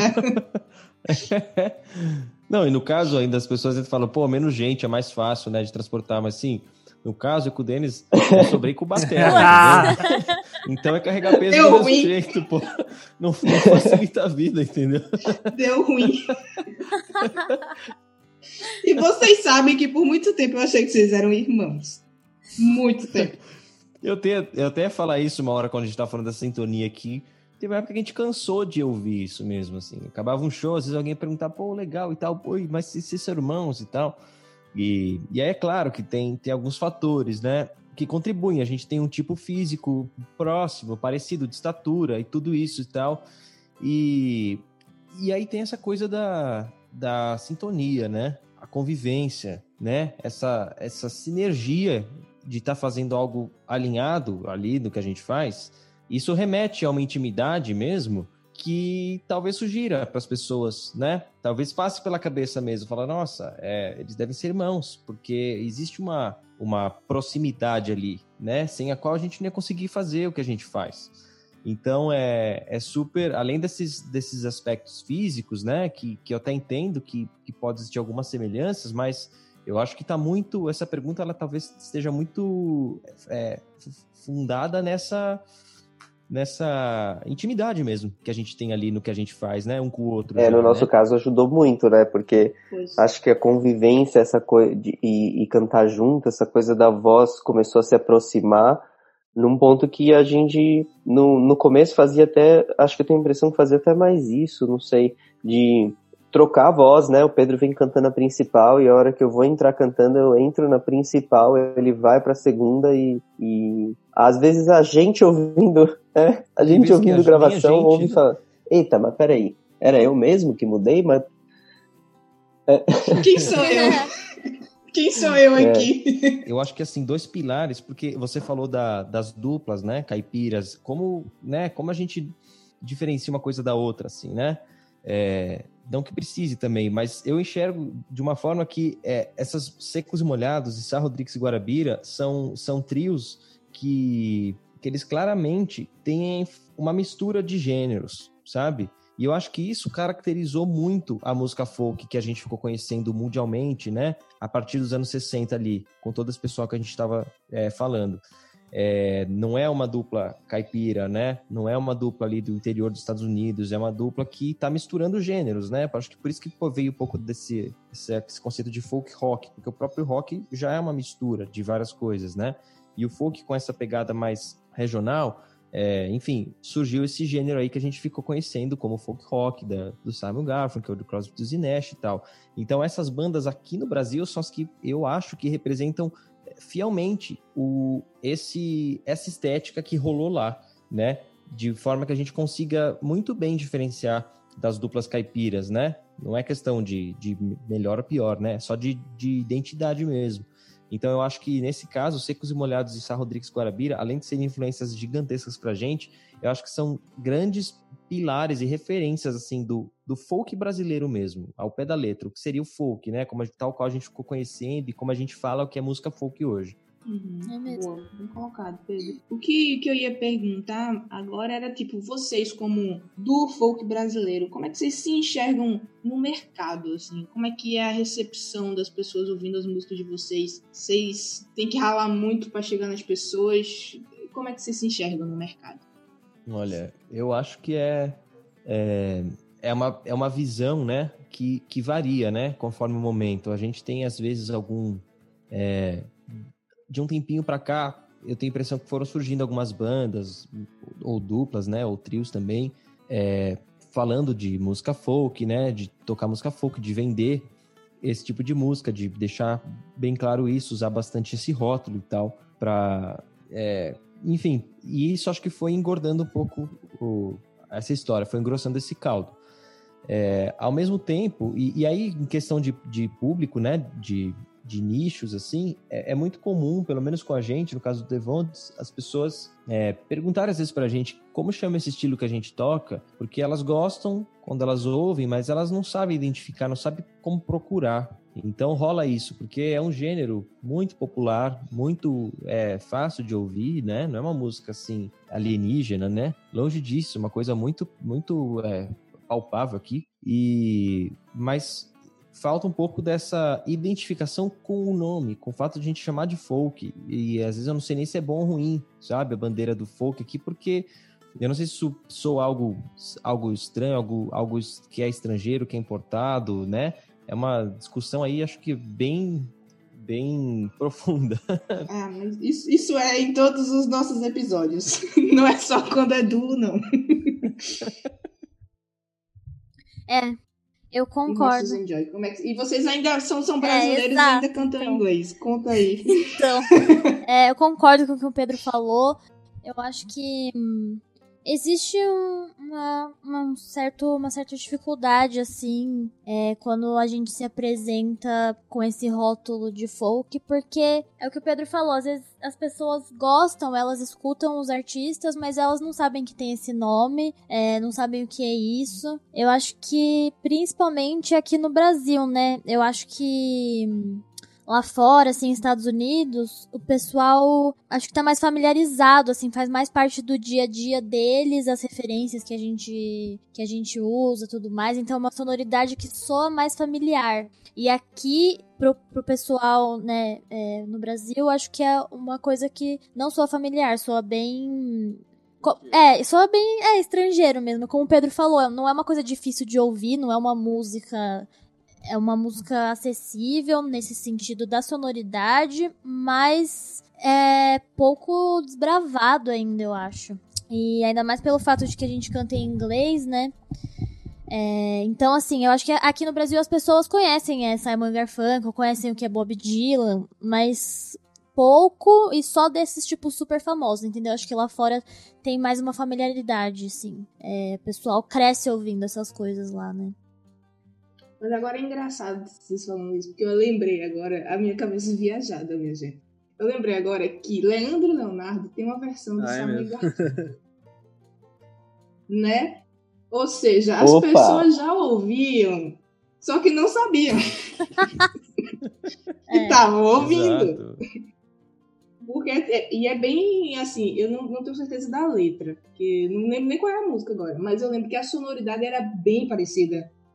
Sounds of Essa mesmo? O tempo passa, mas eu gosto de você. Ah. Mas eu gosto. Ó, pronto. A, a, a, a melodia é bem parecida, É, não é? é, é igualzinho. É uma versão Pois, mesmo. pois é. Então, quase não mexer. É porque é diferente de- do que Pepe e Neném fizeram com Cat Stevens. Mas não vamos entrar nisso aqui. Eu Vou procurar. Essa eu já tô procurando aqui. Ai, gente, olha. Mas é isso, assim. Tem um... Enfim, enfim, vamos Mas é, focar. tanto que o, o Sá Rodrigues e Guarabira que a gente falou aí, eles ro- se rotulavam como Uhum. rock rural, né? Pois é, aí que tem os rótulos. Para vocês isso é importante? Eu gosto de perguntar quando o pessoal participa aqui. Se para vocês é importante se rotular como um do folk ou não. Vocês estão aí fazendo a música e se encaixa nisso, ok. Se quiser chamar de outra coisa, chama de outra coisa. Eu acho assim que o, o rótulo ele tem o. ele é bom e ele é ruim, né? Ele. Eu vejo ele bom como. Eu vejo ele bom como um agregador, um, um- um- uma forma de você é, encontrar outra, outro, outro- outros artistas, outras pessoas que gostam daquilo. É, uma, é, é, um- é como se fosse um primeiro impacto que, que uma pessoa que não te conhece tem sobre você. Então, ne- nesse caso, é bacana. Só que o lado que não, que não é tão legal assim que eu, que eu vejo é que muitas vezes o rótulo pode limitar no processo de composição, no processo de, de arranjo. Porque você fica, você fica com medo de sair daquilo, só que na verdade você quer sair, mas daí você fica nessa, nesse. num dilema eterno, sabe? Então, artisticamente. Eu acho que não é tão positivo, mas no- na, na parte social da coisa, ele é, ele é, ele é importante na, na- questão de, de identificação com outras pessoas. Uhum. Boa. Perguntas, concordam? É, essa é uma coisa que veio muito natural. A gente, nossa, eu e Pedro, a gente entra nessa direto sobre o, o, o rótulo, né? E, mas é uma coisa engraçada, porque desde que a gente surgiu, assim, desde que começaram os primeiros esboços e tal, a gente nunca falou que a gente era folk, assim, um pro outro, sabe? De criar um rótulo de, ah, vamos compor nesse estilo folk, vamos fazer um duo folk ou sei lá o quê. A gente foi criando as músicas de acordo com as influências que a gente tinha e saiu isso daí. E aí quando a gente viu, meio que elas se auto categorizavam como folk, ou estavam ali, mas foi algo tão natural pra gente e até hoje em dia quando a gente vai compor assim, é, a gente nem se prende tanto nessa coisa de folk, assim, acaba meio que, não sei, eu acho que a influência ela sempre bate, né? Sem querer, assim, e, e aí faz a música ir pra esse caminho, né? Pelo menos pra gente sempre apareceu muito assim, né? Não sei, Eu- Pedro, é, quer eu falar alguma é coisa aí? isso mesmo. Eu acho que pra gente nunca foi assim de uma forma muito de levantar uma bandeira, né? E olha, a gente faz música folk e tal. É, mas acaba que a gente. É, as- a, gente. O ser humano. É, Foi na cagada, né? E o ser humano, quando ouve alguma coisa, a gente. É mais fácil catalogar as coisas, né? Você tem uma, sei lá, uma livraria, uma, uma biblioteca aí, a gente categoriza as coisas para achar, né? Seja por ordem alfabética, seja por gênero, seja por cor, sei lá o quê. É, e cor do livro, né, gente? Pelo amor de Deus. E aí, é, no caso, no nosso caso, eu acho que rolou muito. Assim, a gente nunca se prendeu mesmo ao estilo. E, inclusive, por isso que a gente gosta. Às vezes a gente ouve alguma coisa que não tem nada a ver com o que a gente toca, assim, a princípio, mas a gente gosta tanto daquilo e fala: Meu, vamos incorporar isso aqui em alguma música. Tem nosso disco, a gente passou muito por isso, de ouvir um ritmo ali que não tinha até então nada a ver com as influências que a gente tinha até então, mas que, mas que fez muito sentido, né? Colocar isso. E então é- agora dizer, né, a gente vender como com o próprio rótulo, eu não sei se é como o Felipe falou, né? Tem, tem os lados, claro, se a gente está falando para um público que é, como hoje, hoje em termos de mercado meio que tudo é nicho, né? Então, claro, a gente está falando com as pessoas que, que são nosso público, ou potencialmente nosso público, são pessoas que conhecem o que é folk, de repente é legal falar que é, né, citar. Mas às vezes eu me pergunto se a, se a própria estética da gente já não, já não é o bastante, sabe? Às vezes a pessoa, se a pessoa ouve uma música, se ela vê um- uma, uma foto, vê um vídeo, ela vai entender o que a gente tem de referências ali, de estéticas no geral, né, de som e tudo, que talvez já faça a pessoa catalogar a maneira dela, né? E, e é claro que sempre tem uma tendência de catalogar isso para o lado do folk e tal, mas a gente mesmo, partindo da gente, a gente nunca foi, nunca fez questão assim de, de utilizar essa, essa bandeira e, e anunciar que a gente faz música folk.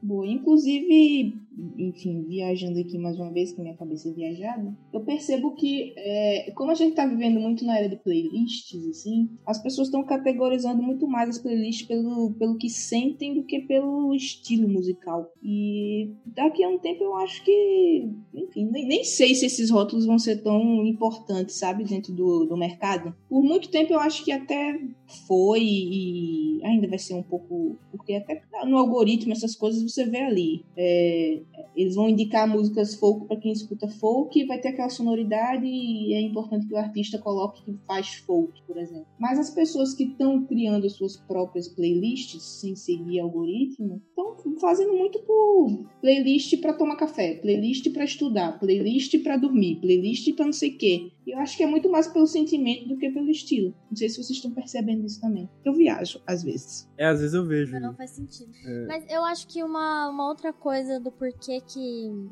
é, eu gosto de falar que a gente é, toca fogo e tudo mais, eu, eu gosto de assumir, vestir a camisa, é porque eu vejo muito também no que a gente faz e eu, eu tenho esse, muito esse comprometimento é, do legado mesmo, né? De não deixar morrer. Então a gente Tipo, agora todo esse pessoal que a gente gosta, quem não morreu tá com 70 anos, prestes a morrer.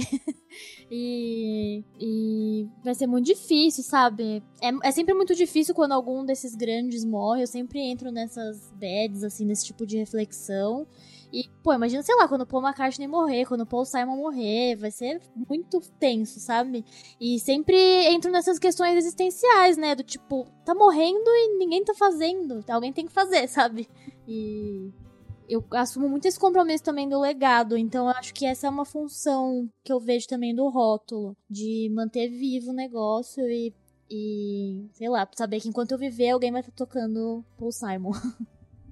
Gosto, eu gosto muito desse ponto de vista. Eu tava falando hoje com, com um menino lá na, na comunidade, que já criei, já estamos discutindo coisas legais na comunidade. Aí é, a gente tá falando sobre isso, sobre consumo da música, essas coisas todas. E e é bem isso, assim, Bia. Às vezes esses, esses grandes nomes, essa galera, a, a, forma de fazer música em disco e ter uma história naquele disco, naquele álbum, não ser só um, um single aleatório para entrar em playlist. Eu gosto das pessoas que pensam assim, como você, de manter um legado, de, de fazer música pensando em ir além de estar tá no playlist. É, sabe? É, esse, esse é inclusive é um eterno. Uma eterna questão, assim, um eterno dilema, porque, por exemplo, a gente, Devon, nós somos artistas independentes, então é, a gente. A gente é a banda, né? A gente toca, performa, compõe, mas a gente também é equipe de marketing digital, a gente tem que estudar isso. Por exemplo, estamos gravando em casa, o Felipe tá estudando pra caramba mixagem, masterização, produção, gravação, então não para, né? É, antigamente o cara só sentia ali, tocava, fazia uma música, no máximo o empresário colocava um negócio a mais para vender melhor e eu, eu não dava. E agora uhum. tem muito essa questão, né? Tem muito do que você falou de é, antigamente lançavam projetos, né? Lançava uma coisa com uma coesão, um disco. Agora meio parece que virou pastelaria, sabe? É single atrás de single para manter o algoritmo, para entrar em playlist, porque senão vão esquecer que você existe, porque é tudo muito muito líquido, né? As pessoas esquecem se você não tá lá mostrando a cara todo dia. E essa é uma eterna questão, né? De ao mesmo tempo a gente sabe que a gente tem que meio ter que ter essa abordagem, porque são os tempos de hoje, mas também de putz, é, tudo que eu queria era, sei lá, tá nos anos 60 e só tocar meu violãozinho no microfone aberto, sabe? De vez em quando. Eu só queria. É, exato. Um só, só me preocupar em, em tocar música e compor. e. É uma questão. E até esse disco que a gente tá gravando agora, a decisão de gravar em casa, é claro que teve, teve a questão da pandemia, né? Que a gente realmente não poderia sair de casa. Mas, nossa, hoje eu vejo como caiu como uma luva, sabe? Da gente ter criado uma condição de fazer um som profissional. Só que, tipo, no nosso tempo, sabe? No se, sei lá, a voz estava mais rouca, amanhã a gente grava a voz de novo, tá tudo bem. É quase estamos assumindo uma nova filosofia, sabe? Quase um slow music, não tem slow food, slow medicine. É quase isso, sabe? Porque é, causa um mal-estar, né? Quando você faz, quando você faz um negócio com um propósito e você se depara com essas questões de venda, de se manter relevante, de como que funciona o marketing, sei lá o quê. Outras questões que não só a música, é, é, difícil lidar, mas, tipo, tudo bem, faz parte, eu gosto de trabalhar com isso, mas realmente é uma questão. É uma, uma nostalgia do, de um tempo do mercado da música que eu não vivi. Ai, Bito, falando essas coisas, eu tenho pesquisado tanto sobre isso, isso rende outro podcast. tenho pesquisado muito sobre. Mas enfim. Mas enfim, depois a gente pode vamos, marcar vamos esse sim. papo. Tenho outras pessoas para conversar com a gente sobre isso. Ah, gente, mas é porque é, é interessante, assim. Ah, como eu, eu, assim, eu sou profissional de marketing e tenho blog de música, então eu tenho uma conexão muito grande com os dois lados. Eu entendo como o mercado está se comportando, mas como consumidora, eu sou a pessoa que quer ter o vinil para ter a imagem na mão, ter uma coisa minha própria, assim, é meu, eu posso chamar de meu, não é uma coisa na nuvem, não é uma música na nuvem do Spotify, por exemplo. Eu gosto de ter a coisa física para ter acesso quando eu quiser, para eu ouvir quando eu quiser, sem interferência de nada. Internet, né? Se cair a internet, você não consegue sem cair internet, sem nada, de ter as, as, fotografias ou ilustrações, seja lá o que for, e, e enfim, parar para ouvir, porque hoje em dia música é tão secundário, às vezes, é, é, é aquilo que eu tava falando, é playlist para estudar, sabe? Assim, eu não tô prestando atenção na música, a música tá me ajudando a concentrar no que eu tô fazendo, é, mas é, tá em segundo né? plano. E, Pois é, e eu cresci ouvindo, parando para ouvir música, assim, eu, eu, cresci fora de quando eu estava ouvindo tá? quando eu ouvia, quando eu ouvia com meu pai, meu pai tinha vitrola, então ele colocava. É um engraçado evento, né? esse processo. Sei nem se isso, é, eu não sei nem se isso precisa entrar na, na pauta, pode até cortar, mas eu vou compartilhar aqui com vocês. Era assim, na época tinha muito aquilo da gente alugar, alugar CD, né? E aí a gente não tinha tanta grana de CD, era caro, aí eu não, não comprava todos que eu queria, mas eu ia na, na lojinha lá e alugava vários CDs de música pop para ouvir. E meu pai gostava muito de música. Meu pai já morreu, mas enfim, ele disse que esse legado dele de gostar muito de música. E aí o que, que a gente fazia? O que, que ele fazia? Ele era astuto ele alugava todos que eu queria. Rick Martin, Jennifer Lopes, pega tudo. Aí olha, olha como ele fazia. Ele chegava com um sacolão de disco para ouvir, ele pegava os dele, né? E aí a gente tinha é, a gente tinha aquelas coisas de CD que rodavam cinco CDs. Ah, sim. Não sei se vocês já viram isso. Né? Pronto. É. Uhum. Aí o que, que ele fazia? Ele colocava os discos dele primeiro e os meus depois. Aí ele fazia, senta aí. Quando acabar os meus, você escuta, você escuta os seus. Aí olha, olha a lavagem cerebral. Eu cresci ouvindo é, Nat King Cole, Nossa. Frank Sinatra, é, Tom Jobim, Elis Regina, Nossa. Geraldo André, toda essa galera. Hino. Pois é, aí depois que eu ouvi, assim, com raiva, né? Porque eu ficava ouvindo com raiva. Mas eu ficava esperando a hora do meu Backstreet Boy, entendeu? Do meu Rick Martin.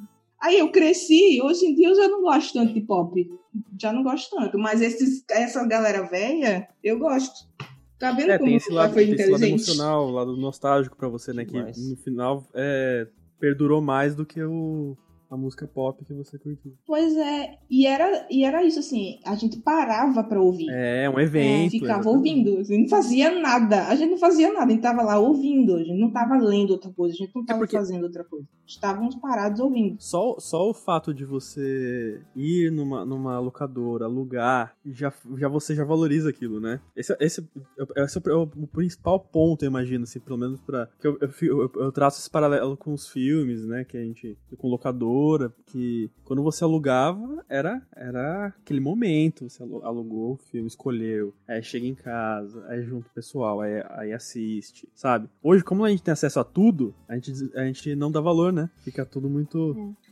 Pois é, exatamente. Totalmente, totalmente. A gente perde ali a, a um pouco da relação, né? Uma coisa tão, tão acessível, né? E tão, tão rápido, né? Além de acessível, é muito rápido, né? A gente não precisa levantar da cama para ouvir uma música, né? Você não precisa, não é que você não precisa ir só ir na locadora, você não precisa nem se levantar da cama se tiver com o celular na mão, né? É muito diferente essa relação, ao ponto que a gente cai nessa armadilha de, de desvalorizar. Então, eu acho, eu acho que isso também, o próprio hábito, a própria tecnologia, moldou o nosso, a nossa experiência, né? Então, é, é isso que você me falou, mas eu acho, da playlist para estudar, playlist para sei lá o que, fazer academia, né? É, porque o nosso hábito e essa praticidade fez com que ela pudesse estar em segundo plano ali e, e, e, de repente a relação que as pessoas no geral têm com a música é outra, né? Sim, pois é. Enfim, estamos muito nostálgicos aqui. Vamos, vamos voltar pro foco aqui e, e porque na minha época. É, exatamente, somos velhos. Quem é a pessoa mais nova desse grupo aqui? É porque eu acho que sou a mais velha. Quantos anos vocês têm, assim, só pra. Mais nova é a Bia. Eu. 30. Tá. Eu Denoca 30. Tá. Acho eu que a Bia é mais 23. Nova. Não? Meu Deus, um bebê. eu? E eu tu, tenho. Felipe? 27. Eu tenho 27. Eu nasci em 97, isso. 97. Caramba. pois é, F Felipe, tem quanto? Tô na, naquela idade perigosa, né, do, dos rockstar. É, tá. Não vou nem falar a minha aqui. Eu sou mais velha que todos vocês. ah, a gente falou a nossa, tem que falar a sua, hein, mas... Enfim. Tenho ah, 32 tá, já. Tá tudo ali. 32. Mas eu não me enxergo com 32, de jeito nenhum. Em nada do que eu faço, mas enfim. Mas enfim, vamos voltar aqui pro foco para caminhar pro final, que a gente já tá aqui já faz tempo, já tem mais de uma hora de papo. Eu queria, pra gente finalizar, que vocês me falassem fontes. Ok, eu ouvi toda essa conversa aqui, eu, eu ouvinte, ouvi toda essa conversa e me interessei. Onde é que eu acho mais coisas sobre duos e folk e, e trios folk? É, vocês têm dicas de documentário, tem dica de, de livro, de biografia, de. Enfim, filmes, canais no YouTube, qualquer coisa para as pessoas pesquisarem, nem que seja sobre um específico. Sei lá, a pessoa tem que ouvir Simon Garfunkel. Então, onde é que, que eu acho as coisas? Enfim, onde vocês pesquisam? Felipe, por exemplo, que tem tanta coisa aí nessa cachola. Ah, eu pesquiso. Eu pesquiso no, é, Google mesmo? Muita coisa. Eu, eu fico. Eu, agora não, né? Mas eu, eu ficava bastante em, em sebo, loja de disco. Então a, a, a, minha fonte primária era os discos. Às vezes eu comprava o disco barato em sebo. Isso há, há bastante tempo atrás, né? E sem conhecer, porque era muito barato. Depois que ficou. Virou mainstream de novo. É, virou moda. moda. Ficou, ficou tudo caro. Virou moda. Mas eu já, eu já comprei inúmeros discos só de olhar capa, sabe? Porque era coisa de um real centavos. E aí eu, ia atrás, eu pesquisava. Aí eu via, via tinha revista, né, de, de música, revista de rock, revista de guitarra, revista das coisas. E aí eu ia atrás. E aí, mais recentemente, a gente procura na internet, né? Tem, tem muita coisa, muito, muita fonte legal, muita informação bacana. Tem canais no YouTube, tem muitos livros também. Enfim, dá pra, dá, dá pra falar. Eu, te, eu vou falar um canal no YouTube que, que eu procurei, que, que, eu, que eu costumo procurar, que é o Bluegrass Situation. Esse é, Boa. por mais que tenha o nome Bluegrass, não, não, não aborda só isso, né? É, é um portal até, uhum. eles têm, é um portal meio grande. E eles. Sim, sim. E eles divulgam bastante artista é, atua, atual, assim, lá nos Estados Unidos. E eu acho bem legal. Tem um outro canal no YouTube também que é o Folk Alley, que é onde a gente conheceu bastante coisa também. É... Acho que o Mandolim Orange a gente. Não? Enfim, mas a, a gente conhece bastante e toca bastante duo, bastante trio, né? Por ser um formato mais intimista. Tem uma dupla muito legal que eu conheci nesse canal que é o The Honey Dew Drops que é uma, enfim, uma dupla que inspirou bastante também o Horses Enjoy lá no começo. E eles estão sempre postando artistas novos, é bem legal. Desse, você falou do, do Folk Alley, eu lembrei de um que, que eles lançaram lá, que foi sensacional, foi é, é uma dupla que chama uh, Birds of Chicago. Já ouviu? Já ouviram? Rapaz, esse Nossa, é, é, demais, assim. É, também é, é, o que o Denis estava falando, é uma dupla, só que eles soam como banda, sabe? Então tem. Nossa, é, é, é, é, bem feito pra caramba, assim, é um som, um som diferente. Mas foi nesse canal aí que a Bia falou. É um, é, é um canal que, que, é, que eu tenho. Como, como, igual que você tinha falado, que é. Eu tenho ciúme, sabe? É um canal que eu, que eu desculpa, mas... Desculpa, agora mas agora vamos divulgar para todo mundo.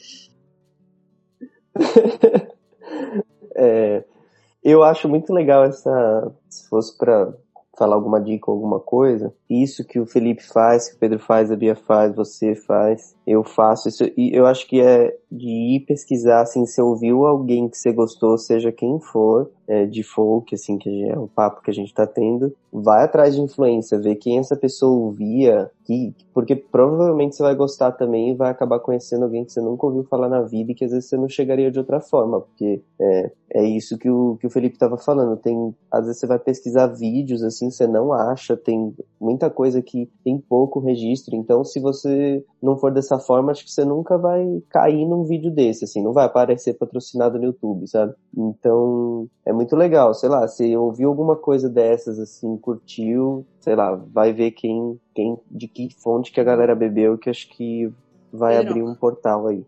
Eu acho que é isso que o Denis falou, de a gente é, fazer esse telefone sem fio aí, né? Ah, gostei desse cara, gostei dessa, de, né, dessa pessoa, desse cantor, desses artistas aqui. Quem que eles ouviam? Quem que inspirou? E aí vai, né? é um livro que para mim foi muito útil é, com isso. É um livro que assim que não é nenhuma grande novidade e nem é tão assim, nem, eu nem, nem acho ele tão incrível. É aquele mil e um discos lá para se ouvir antes de morrer, um negócio assim lá de uma, uma, uma curadoria da Rolling Stone e tal. E, e, por ser da Rolling Stone, que é algo gigante, mainstream, é, essa lista ela é, para mim, ela é, ela é um pouco, ela é bem assim fechada nessa nesse quesito mainstream ali. Mas o, o, a, o que dá para a gente fazer ali dentro, que é legal, primeiro que os textos são, são legais, né? As descrições de cada álbum. Então, só nessas leituras a gente já descobre várias outras pessoas ali que às vezes a gente não conhecia. E, e também é legal que as músicas têm os créditos dos compositores e das compositoras. Então, quando a gente vê ali algo, você gosta de uma música, às vezes a gente descobre, por exemplo, eu descobri ali que Everly Brothers, as músicas deles, a maioria deles eram escritas lá pelo aquele casal Bryant lá, que era um casal de compositores que, meu, fizeram música assim a rodo e todas essas essas duplas e bandas dos anos 60 gravavam letras deles, né? As músicas deles. E então é legal, porque daí a gente faz esse caminho. É, para mim, foi um de, uma das formas de fazer esse caminho de conhecer as influências das nossas influências. Boa, muito bom. É isso aí. Para a gente finalizar, eu queria que vocês falassem um pouco dos projetos. Eu sei que Horses Enjoy já estão soltando. Soltou um single, vai vir outro agora, acho que essa semana ou é semana que vem. Não, a gente viajando. ainda não tem a data de lançamento, mas lançamos agora o Dialect Herb. Foi. Semana passada, não foi? Passada. Dia 6. Eu tô falando data aqui, mas quem tá ouvindo o podcast pode ser em qualquer é. momento do universo, do, do, tempo, da timeline pode de vocês. 45 mas enfim, anos, a gente tá gravando. Ah, semana passada. pois é. Mas enfim, gente, tome como referência hoje que a gente tá gravando. mas aí, e vai, vai vir o disco aí pra frente, e os meninos Devontes aí já soltaram alguma coisa que vai vir EP ou disco aí pra frente também. Então, arrobas, como as pessoas chegam até vocês, YouTube, Spotify, contem aí e que pode adiantar de novidade. É, vamos lá, para achar nós aqui dos Devontes, estamos nas redes, como no caso do Instagram, com arroba os Devontes. Vale lembrar que esse Devontes é com D de dado, D de dado, E de Evontes, V de vovó. E de Evon. e o Ontes, Devontes. É assim que estamos lá. Todos os nossos canais estão assim, nas, né, na, como os Devontes, em arroba, tal, barra. É assim que estamos nas redes. Horses and Joy é arroba Horses and Joy. em todas as redes também. Instagram, estamos no Spotify, YouTube. Todos os lugares. Boa. E e o, o, disco novo do Horses and Joy já tem data hum. ou ainda não? Como é que estão? Estão terminando da, terminando aí os trabalhinhos para poder soltar? Vão soltando um single, um single de cada Então vez? a gente está é fazendo esse processo diferente dessa vez, de é o, é o que a Bia falou que ela, ela chama de slow music. a gente está compondo, produzindo, mixando, masterizando, lançando, compondo, produzindo, fazendo, fazendo essa essa essa essa sequência porque é em cada música. E mas, mas assim vai vai vir o disco disco, naturalmente, e ele vai ter uma uma uma uma uma, uma, Coesão. uma coesão na- natural, né? Uhum. Porque é, de- desses momentos que a gente tá vivendo, tudo, né? Tudo isso influencia. Mas a gente tá fazendo uma coisinha de cada vez, sem muitos prazos, porque Com amor. porque o prazo muito muito não tem muito assim, acaba atrapalhando um pouco. É. E o, o disco. E já, e já é um ano Exato, pesado pra gente se exato, preocupar com mais exato. essa coisa. E né? o nome do disco, né, é Safe and Sound Volume 1. Porque a gente gostou tanto dessa ideia de, de gravar em casa e. E assim, a gente investiu pra ficar uma sonoridade profissional, mas a gente tá gravando em casa. Então foi uma linguagem que a gente assumiu mesmo, que a gente adotou e gostou, a gente gostou do resultado. E a intenção é que venham outros volumes gravados em casa também, por isso que tem esse volume 1 aí no, no final do nome. Maravilha, gosto da ideia. E quem quiser ouvir os singles e ir acompanhando nesse slow, essa slow production dos meninos, é só seguir na- nas redes sociais e no Spotify. E quando sair, escuta. E enquanto não sai, pode ouvir o que já tá lá também, que tem muita coisa boa, não é verdade? E Devonts, então, também estão nesse estilo? Ou estão com data para lançar? Ou como é que é? Olha, nós estamos com uma data para lançar, mas eu tive aqui uma, uma informação de última hora que parece que vai ter que ter uma, uma pequena mudança, então vou ter uma reuniãozinha breve com o Denoca para gente realinhar algo. Mas, uh, mas assim, vai sair esse ano, vai sair em dezembro, e são, é um EP, né? Que nós gravamos duas músicas ali, um lado A, a gente quis fazer bastante nessa, nessa estética de lado A e lado B. São duas músicas que, que se apresentam de uma maneira muito clara, assim, desse jeito, como A e B, uma é, uma é mais A e outra é mais B. É, então a gente se empolgou com essa ideia. E, enfim, ela é um bem que um, um meio do caminho aí entre, entre o nosso último trabalho, foi o disco Alguns Anos Daqui, e, e as próximas músicas que a gente tem para lançar no ano que vem, depois desse EP. Então esse EP ele é meio que o, um, essa, essa nova página. do É um fechamento pra- de ciclo, eu poderia chamar? Foi mesmo. Olha, eu acho que ele é. Eu tô vendo ele como um fechamento de ciclo e, na, e também abertura de, do próximo, sabe? É um, Eu acho que ele é um um híbrido. fator de transição. Exato, exato. Ele é um fator de transição. Boa, gosto, gosto. Ótimo. Então, quando sair, certamente tem post no, no blog, que é Sim, óbvio, certamente. É óbvio em dezembro ele estará na rede mundial. Rede Mundial de Computadores. Boa. Exato.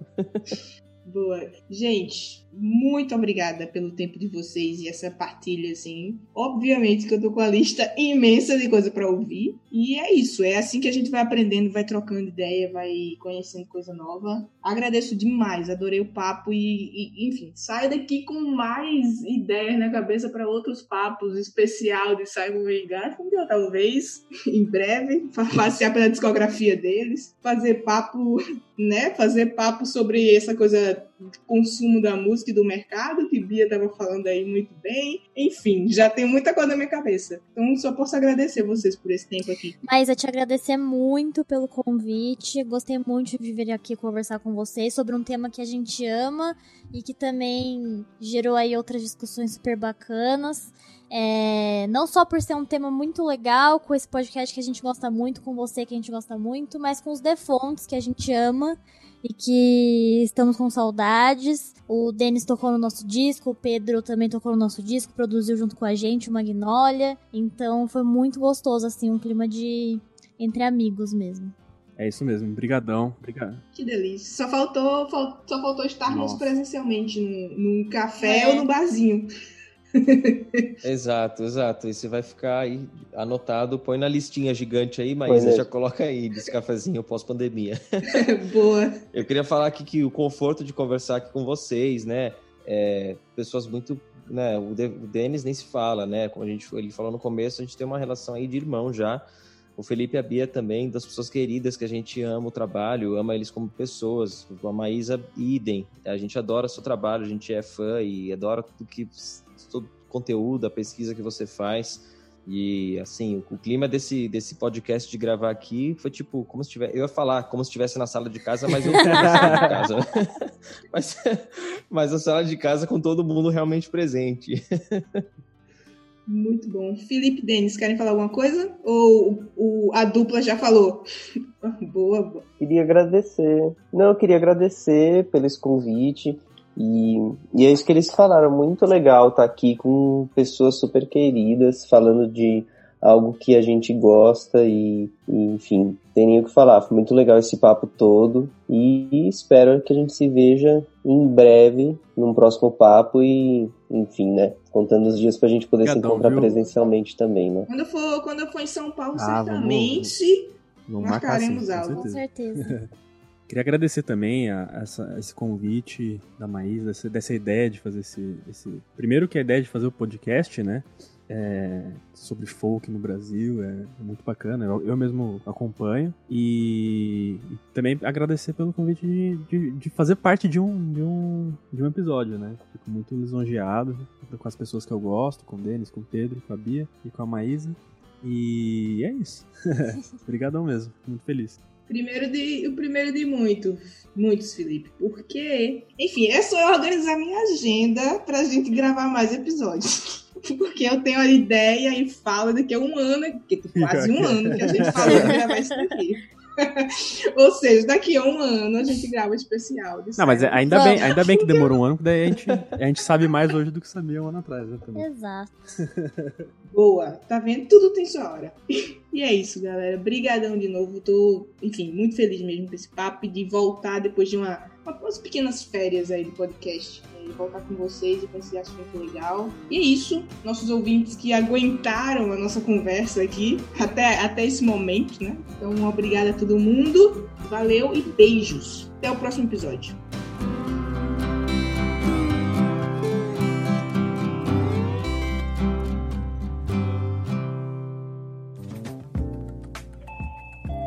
Você ouviu uma edição fonohouse.com.